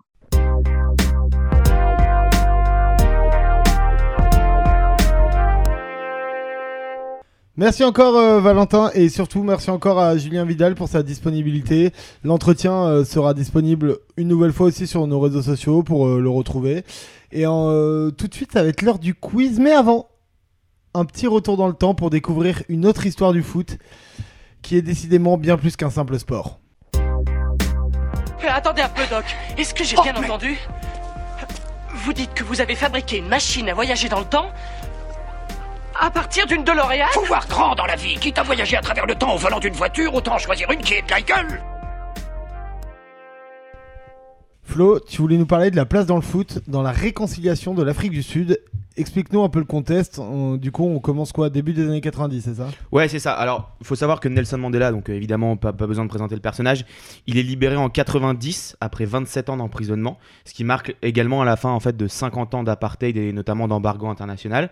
Il va être élu président en mai 94 et tout de suite, il sent que le pays a un immense besoin d'unité. Et euh, il faut savoir que Mandela, c'est un fan de sport et il va voir dans le sport une sorte de potentiel pour essayer de réunifier la nation arc-en-ciel. L'Afrique du Sud a toujours été une sorte de nation euh, avec énormément de minorités, euh, des Indiens, des, Boers qui viennent, qui viennent des pays, notamment d'Allemagne ou des Pays-Bas, des Blancs qui viennent aussi des, de, de Grande-Bretagne, des Français, et évidemment une communauté, une majorité noire dans le pays. Et donc tout de suite, en fait, il va, il, va, il va prendre le symbole du sport, il va même dire c'est une de ces citations qui est assez connue. Le sport peut créer de l'espoir là où il n'y a que du désespoir. Le sport est plus puissant que les gouvernements pour briser les barrières sociales. Et en fait, donc il arrive à la présidence en, 1994. Et il y, a un fait euh, dans l'organisation dans de la Cannes 1996 qui va être ultra favorable, c'est que le Kenya, qui avait été élu euh, organisateur auparavant, va se désister pour des raisons euh, financières. Mhm. et, et, Mandela va tout de suite se proposer pour accueillir cette Cannes 96. Faut voir que le président de la fédération sud-africaine de football à ce moment-là est complètement d'accord avec Mandela. C'est un ancien militant de l'ANC aux côtés de Mandela. Il est emprisonné trois ans à Robben Island en compagnie de Mandela, avec qui il va notamment l'initier au football euh, durant ses années d'emprisonnement sur cette fameuse île. Et ils vont donc décider d'organiser euh, cette Cannes 96 qui, va, qui, va qui vont obtenir. Mais du coup, tu, tu nous parles de ça, tu es en 96. Quand on pense à la réconciliation et la retour de la fierté euh, après une victoire, notamment à domicile, on pense au rugby. Forcément. On pense à 95, qui est la Coupe du Monde au rugby, où l'Afrique du Sud gagne, avec Mandela notamment, qui est très présent, qui remet la coupe. Mais du coup, qu'est-ce qui, quelle est la place du football dans ça? Bah, C'est ça qui est ultra intéressant, c'est qu'effectivement le rugby euh, sur la scène internationale a un, peu été la figure de proue et, et l'exemple le, d'une nation unifiée. Et pourtant, un an après, il y a un moment qui est ultra fondateur pour la nation sud-africaine et presque plus en fait que ce, que cette, que ce triomphe des Springboks, euh, donc de l'équipe de rugby, puisqu'en fait le rugby en Afrique du Sud est un sport comme le foot d'ailleurs, mais qui est arrivé par les colons européens, mais qui est resté très le sport des riches blancs, des Britanniques. Et en fait, la, la, majorité noire du pays ne se sent pas du tout représentée par cette équipe des Springboks. Je crois qu'il y a seulement un ou deux joueurs bah, noirs dans l'équipe. On le voit dans le on film. le voit évidemment dans le, capitaine euh, blanc, je sais plus son nom. Euh... Steven euh, François Pinard qui est le capitaine de cette équipe de rugby. Mais voilà, il y, a très peu de noirs dans cette équipe. Et le foot, lui, est devenu, au fil de l'évolution de la société et au fil de l'évolution du football, euh, un sport beaucoup plus pratiqué par les communautés noires et notamment dans les townships. Et euh, comment s'organise du coup dans cette nouvelle nation post-apartheid le, foot? Mais Justement, en fait, le foot a toujours eu une sorte de place très particulière durant l'apartheid. Euh, c'était un petit peu un des seuls endroits, le terrain de foot et le ballon de foot, qui était un partage entre blanc et noir, puisqu'ils jouaient dans un même championnat multiracial. À l'époque, on pouvait même pas monter dans le même bus quand on était noir ou blanc. Par contre, à côté de ça, il y avait deux fédérations. Une fédération pour les joueurs blancs et une fédération pour les joueurs de couleur, qu'ils soient indiens, métis ou noir. Et en fait, c'est ce qui va amener l'exclusion de l'Afrique du Sud durant plus de 30 ans par la FIFA, de 61 à 92. Et donc, on arrive à cette Cannes 96. Ça fait très longtemps que l'Afrique du Sud n'a pas participé à une compétition internationale et notamment la Cannes. Donc évidemment, l'Afrique du Sud n'est pas favori, d'autant plus qu'il y a le Nigeria qui est qualifié et qui fait figure d'ultra favori. Du coup, ils sont qualifiés d'office parce qu'ils sont pays organisateurs Ils sont qualifiés d'office parce qu'ils sont, parce qu'ils sont euh, organisateurs. Donc je parlais du Nigeria qui est l'immense favori, sauf qu'en fait le Nigeria en dernière minute ne va pas se rendre en Afrique du Sud pour une sorte de fait géopolitique, puisqu'en fait euh, le Nigeria a une sorte de pouvoir assez autoritaire, et, euh, Mandela va s'opposer à ce pouvoir qui va notamment assassiner et exécuter l'écrivain nigérian et prix Nobel Kelsaro Wiva et, Mandela, en fait, va complètement s'opposer en tant que leader africain à la politique qui est opérée au Nigeria. Et le président nigérien va forcer l'équipe à ne pas se rendre à cette Cannes 96. Mais du coup, on commence la compétition. Il l'organise, mais on n'attend rien de l'Afrique du Sud parce que ah. c'est une équipe qui n'existe pas à l'époque. Ah, mais clairement, même en Afrique du Sud, même les supporters, c'est limite s'ils savent qu'il y a la Cannes 96 qui démarre dans leur pays. Sauf qu'en fait, euh, l'Afrique du Sud, dès le premier match, va battre le Cameroun qui est alors un des favoris de la compétition. Ils vont finir premier de leur poule devant l'Égypte et le Cameroun, donc. Et tout de suite, ah l'engouement, ouais, tout de suite, l'engouement en, fait va prendre. Euh, il y aura plus de 80 000 personnes en moyenne sur tous les matchs des Bafana Bafana à domicile, alors que les autres stades sont terriblement vides. Il y, a des, il y a des matchs qui se disputent, notamment Abedi Pelé qui était alors à Marseille en parle. Euh, il y a des matchs qui disputent devant moins de 80 spectateurs. Ouais. Parce que c'est pas du tout un, peuple qui est, passionné par ça. Euh, non, ils vont se passionner pour leur équipe euh, locale, mais ils vont pas se passionner pour, euh, pour les autres équipes. Et, ils vont donc sortir premier de leur poule. Ils vont affronter l'Algérie en quart de finale. Ils vont gagner 1-0. Et ils vont ensuite écraser le Ghana, justement, d'Abedi Pelé en demi, en gagnant 3-0. Et en fait, petite dédicace du coup à Alexandre, c'est la Tunisie qui va se dresser en finale pour essayer de briser le le rêve de, ouais, du peuple. Il, a combien de nationalités, Ben Yaya Ils vont essayer de briser le. La Tunisie va essayer de briser le rêve de tout un peuple, un peu comme la Nouvelle-Zélande en rugby un an avant. Mais, euh, mais l'enjeu est trop important. Et surtout, un peu comme l'équipe de rugby, Mandela va rendre visite aux joueurs la veille de la finale. Et tous les joueurs vont décrire ce moment comme une sorte de, de moment mystique où Mandela va leur transmettre une magie qui est décrite par, par certains joueurs comme une sorte de sentiment d'invincibilité. Ils sont vraiment euh, épris d'une mission pour le peuple. Et en plus, la finale a lieu euh, en plein cœur de Soweto, dans le Soccer City de Johannesburg. Et, euh, et en fait, le pouvoir, qui est très euh, au fait que le, le foot appartient au peuple, contrairement au rugby, va ouvrir les portes du stade, qui doit accueillir en théorie 80 000 spectateurs, pour qu'il y ait finalement plus de 92 000 spectateurs, et notamment des personnes qui viennent des townships et de Soweto. Donc il y a vraiment une ambiance complètement folle. Des, des scènes qu'on a pu voir à l'époque en, en Amérique du Sud dans les années. Ouais, euh, exactement, c'est vraiment de cet acabit-là.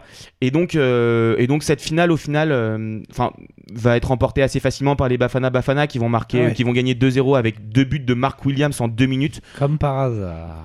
Comme par hasard. Mark Williams qui va d'ailleurs finir à 4 buts dans le tournoi. Et à nouveau, on a cette image comme un an auparavant avec les Springboks en rugby, avec François Pinard, le capitaine de l'équipe de rugby. Euh, Mandela avec le maillot des Bafana Bafana sur les épaules, qui va remettre le trophée au capitaine de l'équipe Neil Tovey, donc le capitaine de cette équipe de foot. mon et, c'est vraiment, euh, oui, ouais, voilà, il n'y a, y a pas de joueur très connu, Bah, mais c'est vraiment un Tovey, mythe pour, euh, pour cette équipe sud-africaine. Et du coup, c'est quoi la réaction des gens? C'est la folie totale dans le pays? Bah clairement la liesse elle est encore plus grande que à domicile en tout cas elle est encore plus grande que suite au sacre des Springboks en rugby. Mais non. Euh, bah si notamment parce que c'est une équipe qui est beaucoup plus métissée et qui représente plus le peuple et notamment au travers de son jeu. euh, c'est un jeu qui est très offensif, très insouciant. Alors il y a une défense rugueuse, euh, mais il y a un, un football très très imprévisible Oui, la et qui est notamment ouais et qui est notamment inspiré en fait d'une caractéristique du football sud-africain qui est le quasi flava. Et c'est quoi ça Le quasi Bah, le quasi-flava, si on peut traduire, c'est une mélange de, de plusieurs langues qui voudrait dire un petit peu le goût, la saveur du township. Et en fait, c'est une sorte de foot qui a notamment été expliqué dans un super article sur foot. Euh, foot très insouciant, basé sur le dribble provocateur, humiliant, mais qui va au-delà de ça, c'est-à-dire monter sur un ballon, danser autour du ballon. C'est-à-dire Ah, du dribble qui est c'est pas de- forcément utile. C'est de là d'où ça vient. parce Ouais, qu'on- on voit exactement. souvent des images comme ça de championnats africains où les mecs ils sont sur le côté au poteau de corner, ils montent sur la balle, ils font des Exactement. Ouais, Et ils ben, font le des quasi- dribbles avec le cul sur la balle et tout. C'est ça, ben, c'est incroyable. Non, mais en vrai, c'est dingue. C'est ce qu'on appelle le quasi-flava, qui est cette spécificité du jeu des, des townships et de Soweto notamment euh, en Afrique du Sud, et qui est en sorte une, une mo- un moyen d'expression de la jeunesse des townships. Et, c'est marrant parce qu'après cette canne, euh, cette fameuse canne où elle gagne, elle va se qualifier pour sa première Coupe du Monde en 98 chez nous. En ouais, France. elle va, elle va se qualifier, elle va être dans la même poule que, le- que, le- que l'équipe de France. Et en fait, il n'y a, pas beaucoup de joueurs connus hein, dans cette époque. Il y a, y a Moshu qui va jouer en Turquie, mais qui n'a pas une carrière extraordinaire. Il y a Mark Williams qui va tenter l'aventure à Wolverhampton. Un des seuls qui va connaître une belle carrière euh, en Europe, c'est, c'est Mark Fish, le défenseur qui va s'imposer en Première Ligue pendant, au début des années 2000. Mais, mais très honnêtement, c'est une équipe qui vit sur ce succès de la Cannes 96 et sur cette énergie transmise par Mandela. Donc ils vont se qualifier en 98 pour leur première coupe, euh, coupe du Monde. Ils vont à nouveau aller en finale de la Cannes en 98. Ils vont finir troisième en 2000 et ils vont se requalifier pour, euh, pour, la coupe, pour la Coupe du Monde en 2002, malgré, euh, en dépit de, de prestations pas forcément ultra intéressantes. Merci Flo pour cette chronique et malheureusement aujourd'hui le foot sud-africain est un peu tombé dans l'oubli malgré l'organisation de la Coupe du Monde 2010 très fâcheuse pour la France. Valentin, tu, tu voulais Bon, réagir moi, j'ai juste une question euh, assez existentielle. Est-ce que ils avaient déjà commencé à casser les couilles avec leur vuvuzela à l'époque? Ah oui, oui, oui, C'est ça existait déjà. Ouais, non, vraiment. Ok, très bien. Mais bon, tant que le foot euh, a pu donner un peu de, de sa superbe à ce pays, nous on est contents. En tout cas, merci Flo. Continue comme ça. Giroud serait fier de toi. Mm. Et c'est le moment maintenant de, de vous proposer les, les pronos, les gars. Sans oublier une recommandation hein, que vous me donnerez autour du foot pour que tout le monde puisse profiter de vos bons plans. Mais par contre, cette fois-ci, je ne veux pas de pronos, mais je, vous, je vais vous proposer à tous un pari. Allez. Très chaud. On va commencer Innovant. par Val. Euh, Val, qu'est-ce que tu es prêt à faire si Rudy Garcia, ton amour, emmène Lyon au titre? Hmm, bah, je suis prêt à lui commander un beau billet d'avion pour qu'il se barre loin de, loin de mon club. Euh, Non, allez, fais un petit pari. Tu te rases les cheveux, tu te tatoues. euh, Bah, raser les cheveux, c'est- je viens de le faire, donc euh, je peux le refaire si vous voulez. Moi, ça me dérange pas. Mais non, mais euh, pour être sérieux, je pense qu'il il y a des chances. que- Enfin, je- moi, je- évidemment, en tant que supporter, j'ai- j'ai j'ai bon espoir. Euh, après, je suis persuadé qu'il ne sera pas renouvelé à Lyon. Euh, Juninho euh, n'entre- n'entretient pas énormément de bonnes relations avec lui, donc je pense que ça va pas durer très longtemps. Mais euh, voilà, je, je- je- je lui offre volontiers son billet d'avion pour qu'il parte très très loin. Et t'as droit à une roco quand même. Alors ouais, et je voulais quand même faire un petit prono parce que Ah. à la dernière émission, Jules a quand même dit que il avait pronostiqué que le Barça euh, ne serait pas européen cette saison. Évidemment, depuis qu'il a parié ça, le Barça a joué 10 matchs, on a gagné 9. Euh, il a juste perdu. Je maintiens, évidemment. je maintiens, c'est pas fini, la pas- saison n'est pas, finie. Mais comme en début de saison, tu avais aussi parié que Lyon ne serait pas européen et qu'ensuite ils ont enchaîné je 14 maintiens, matchs sans défaite de suite, moi je vais faire juste un petit prono comme quoi tous les pronos de Jules à la fin de saison seront faux. voilà, c'est mon prono à moi. Très bon prono, nickel. Et en termes de reco, euh, j'aimerais recommander le podcast Passement de jambes, euh, P2J pour ceux qui connaissent un petit peu, euh, qui est un super podcast qui débriefe euh, les matchs de foot et les, les journées de Ligue 1 notamment. Et euh, on va faire un petit instant promo. Puisque euh, Poto Carré sera représenté à travers moi euh, dans la prochaine Quel émission culot, du. quel culot. Ah oui, il fait culotté. Dans la prochaine émission de P2J, euh, qui sortira le, liens en- le 9 ou le 10, je crois, mais on vous le partagera sur, sur les Ouais, réseaux. on vous partagera Voilà, mais bref, au-delà de cet instant promo, c'est comme un super podcast euh, avec des super chroniqueurs, donc je vous le conseille chaudement. Et puis en plus, vous aurez l'occasion d'écouter Valentin dans un autre contexte, ça peut être sympa à écouter. On va passer à Flo. C'est l'heure du pari pour Flo. Qu'est-ce que tu fais si Michael Le Bihan finit meilleur buteur de Ligue 2 Euh, qui est-ce que je fais? Alors déjà, j'y ai déjà réfléchi puisque c'est sûr qu'il va finir meilleur buteur de Ligue 2. Et donc je vais faire péter le maillot de la JOCR Floquet Michael Le Bihan. Bravo Et t'as t'as une reco ou pas? Ouais, alors j'ai une reco, on va vous la mettre sur les réseaux sociaux. Euh, Il y a eu deux super buts la semaine dernière, deux contre construits euh, en phase de parler de Mossala, là. Non, non, non, non, non, Ah non même pas. Euh, je sais pas si vous avez eu le plaisir de voir le but de Séville contre Valence en Coupe du Roi. Ah c'est oui. une remontée de balle de, Oh, de la surface de réparation qui finit dans l'autre surface de réparation. Délicieux, Et il y a eu un but semblable. Alors c'est pas Michael Le Bihan, mais c'est Rémi Dugimon Oui, pour la. JOCR. Et magnifique Et il met, mais c'est c'est quasiment la copie conforme euh, du but de Séville. Il est même Par Euh, hasard, la c'est- JOCR, comme par hasard. C'est deux buts à 3-4 jours d'intervalle. Donc voilà, on va vous mettre euh, ces deux buts qui doivent durer les 25-30 secondes. Les actions, ça part d'une surface, ça va à l'autre. Les deux buts sont fantastiques, c'est football plaisir. Donc on va vous mettre ça et régalez-vous. C'est monstrueux les deux buts. Jules, c'est à toi. Qu'est-ce que tu es prêt à Oula. faire pour que Rafinha rentre à Rennes Retour à la maison euh, Déjà, Jérémy Doku, je le mène dans un charter sur les mains. Et euh, deuxième, vous voyez la petite coupe de Karim Benzema avec les deux traits sur le crâne Ouais. Je la fais tous les jours si Rafinha rentre. Tous les jours, je la fais. C'est signé. Et t'as une reco ou pas? Ouais, j'ai une, une reco qui est très intéressante. C'est le livre de Paul Lannes, qui est en fait un joueur de Brest aujourd'hui, euh, qui a écrit un livre Murmure et il l'a écrit pendant le confinement. Et il s'est imposé une espèce de, il s'est imposé une espèce de, on va dire de rigueur footballistique, mais dans l'écriture. euh, pour ce livre-là. Et c'est grave intéressant. C'est des petits textes très courts euh, sur son quotidien pendant le confinement et plein d'autres choses. Il parle d'écologie il parle de la société il parle de plein de trucs. Et c'est cool de voir un, un joueur de foot parler euh, d'autres choses que de foot. Ok, et Alex, le pari, qu'es-tu prêt à donner de précieux pour toi pour le rachat de l'OM Franchement, beaucoup de choses, vraiment beaucoup de choses. Tu vois, euh, je suis en train de me dire, est-ce que j'ai accumulé euh, des trucs précieux que je pourrais leur donner? Je suis vraiment en train de me poser la question. euh, Un ou deux cailloux, ils prennent. Hein Putain, mais le meilleur caillou que j'ai alors. Je pense que je vais faire toutes les plages, tu sais, toutes les plages de galets et leur amener le plus beau galet de la Terre. et, euh, et Alex, euh, t'as une reco ou pas? Ouais, j'ai une reco et je profite euh, de notre, euh, notre euh, célébrité avec nos 10 millions d'abonnés pour euh, remercier euh, un copain qui m'a offert un très beau livre. Euh, c'est Laurent qui m'a offert ce très beau livre euh, qui s'appelle Deux pieds sur terre de Basile de Bure aux émissions Flam- Flammarion. Et en fait, c'est en 2018, il s'est intéressé aux U15 du Red Star et il les a suivis pendant toute une année. C'est une, c'est une équipe qu'il a vraiment choisie, qu'il est allé chercher parce que c'était la génération un peu dorée d'Île-de-France. Il raconte tout. Il raconte les agents qui viennent, qui traînent autour des stades. Il raconte aussi euh, la, la- les jeunes, en fait, ces jeunes de 14 ans qui sont complètement déconnectés et qui se comportent parfois comme des adultes.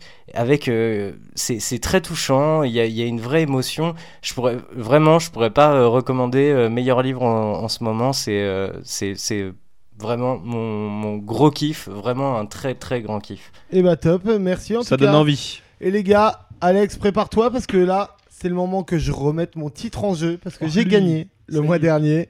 Alex, j'espère que tu m'as mis bien, c'est le moment du quiz. Par quel mot célèbre débute le roman Zazie dans le métro de Raymond Queneau en 59 Par quel mot célèbre? Ouais. Excusez-moi, mais mon cul?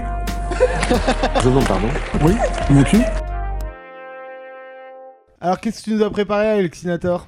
Eh ben, moi, on m'a donné des consignes euh, très claires. On m'a dit que comme j'étais à distance, il fallait que je prépare un, prépare un quiz qui soit pas de rapidité, donc j'ai fait tout l'inverse. Et ce soir, je vous propose un petit quiz sur les joueurs cheatés sur FIFA.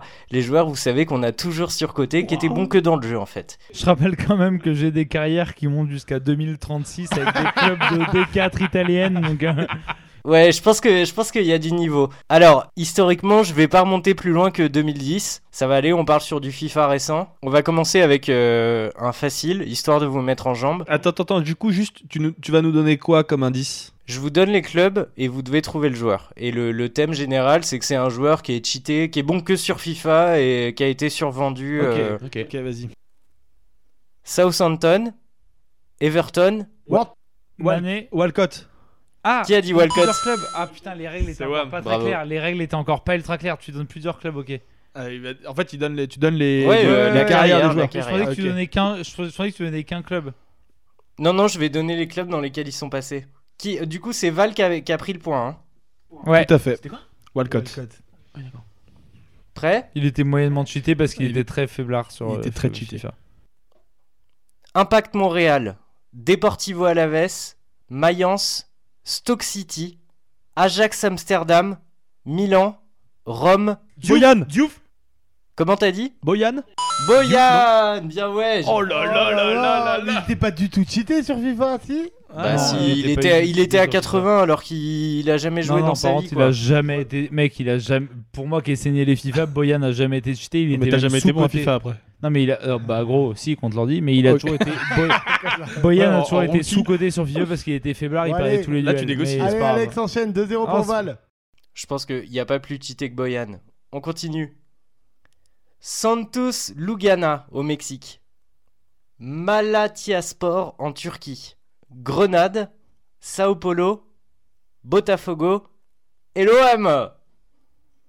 C'est un défenseur central. Doria. Doria, Doria. Bien joué Antoine. c'est Antoine, c'est Moi, je Antoine. l'ai dit avant, Ouais, je l'ai c'est dit juste avant. C'est Antoine avant. avant. Allez, ce con, je l'avais. Doria, c'est vrai que sur FIFA, il était Ah, il rapide. était, il était cheaté de Ah, ouf. mec, c'est. C'est catastrophique ce jeu, mec. C'est- j'ai- Pour moi qui ai saigné tous les joueurs de FIFA, mec, quand est-ce qu'ils arrivent Les Edson Barco, les Bruma, mec, c'est. Sors-moi des vrais Jules. surcotés qui ont jamais fait carrière Parce que, Jules, mec, Jules, c'est- Jules, c'est pour toi maintenant. Kayserispor, Guingamp, Wolfsburg, Antep ASSE, Ouais, Ntep. Auxerre. Ah ouais. Ntep, Ntep. Ntep. Antep. Ntep, ouais. Il est pour Jules. Qui a dit Ntep en C'est Jules, premier c'est Moi, Jules. c'est moi, Antep, bien sûr. Pas le genre, Ok, pas le ok, genre. Il c'est l'attend bon, depuis tout à l'heure. Non, bah lui pour le coup a été surcoté sur FIFA parce qu'il aurait mérité de faire une carrière en national. Et Alex, du coup, il t'en reste combien là? Parce qu'il y a deux pour Val, un pour moi, un pour Jules. Et zéro pour Flo. Il m'en reste qu'un et euh, il m'en reste qu'un et je pense que euh, Val en vrai c'est pour toi. Ok. Oh, c'est un lyonnais. Africa Sport, Persib Bandung, Budapest Honved, Galatasaray, Al-Sad, Al-Ain, Lille, Lyon. Michel Bassos. Oh le bâtard. Non. Non. Kader Keita. Non, attends. Oui Oh, Quoi? Match nul Eh, Faut que tu en trouves un pour. euh, Mais mec, mais finis-moi avec. Parce qu'il y avait un mec qui était cheaté dans FIFA, c'était Calulu à Lyon, mec. Et je veux dire C'est que vrai qu'il était cheaté. Calulu, tu le prenais il y a 2-3 ans, il allait vite Le- Mais il allait vite Le pire cheatman de l'histoire étant quand même Sedou Doumbia du CSK Et Moscou. Bien sûr, c'est Doudoumia un cheat de ouf Bruma, Edson Barco, j'en ai du cheaté. Ibarbo. On va. on Ouais, va- Libar- Incroyable Les gars. Libarbo, mec Les gars, on s'arrête, le temps est fini. Merci Alex en tout cas pour ce quiz. Merci, on te laisse retourner au boulot. Merci à tous de nous avoir suivis pour cette cinquième de Poteau Carré. Avant de finir, n'oubliez pas, c'est l'interview d'après-match. Une question, une réponse immédiate. Les gars, selon vous, on va commencer par Valentin, le joueur le plus sous-coté selon vous Euh. Ungminson. Ok, dans le football actuel, hein. Florian. James Milner. Ok. Alexandre. Gary Medel, Ok. Jules. Euh, euh, Sans blague, Benjamin Bourigeau. Ah oui. c'est Mais vrai. il vaut 40 millions. Très bon choix. Il vaut 40 millions. Merci encore les gars, vous avez été encore une fois au top. Allez, on se retrouve dans un mois. Bon courage à tous et n'hésitez pas à partager le podcast Potocar et tchuss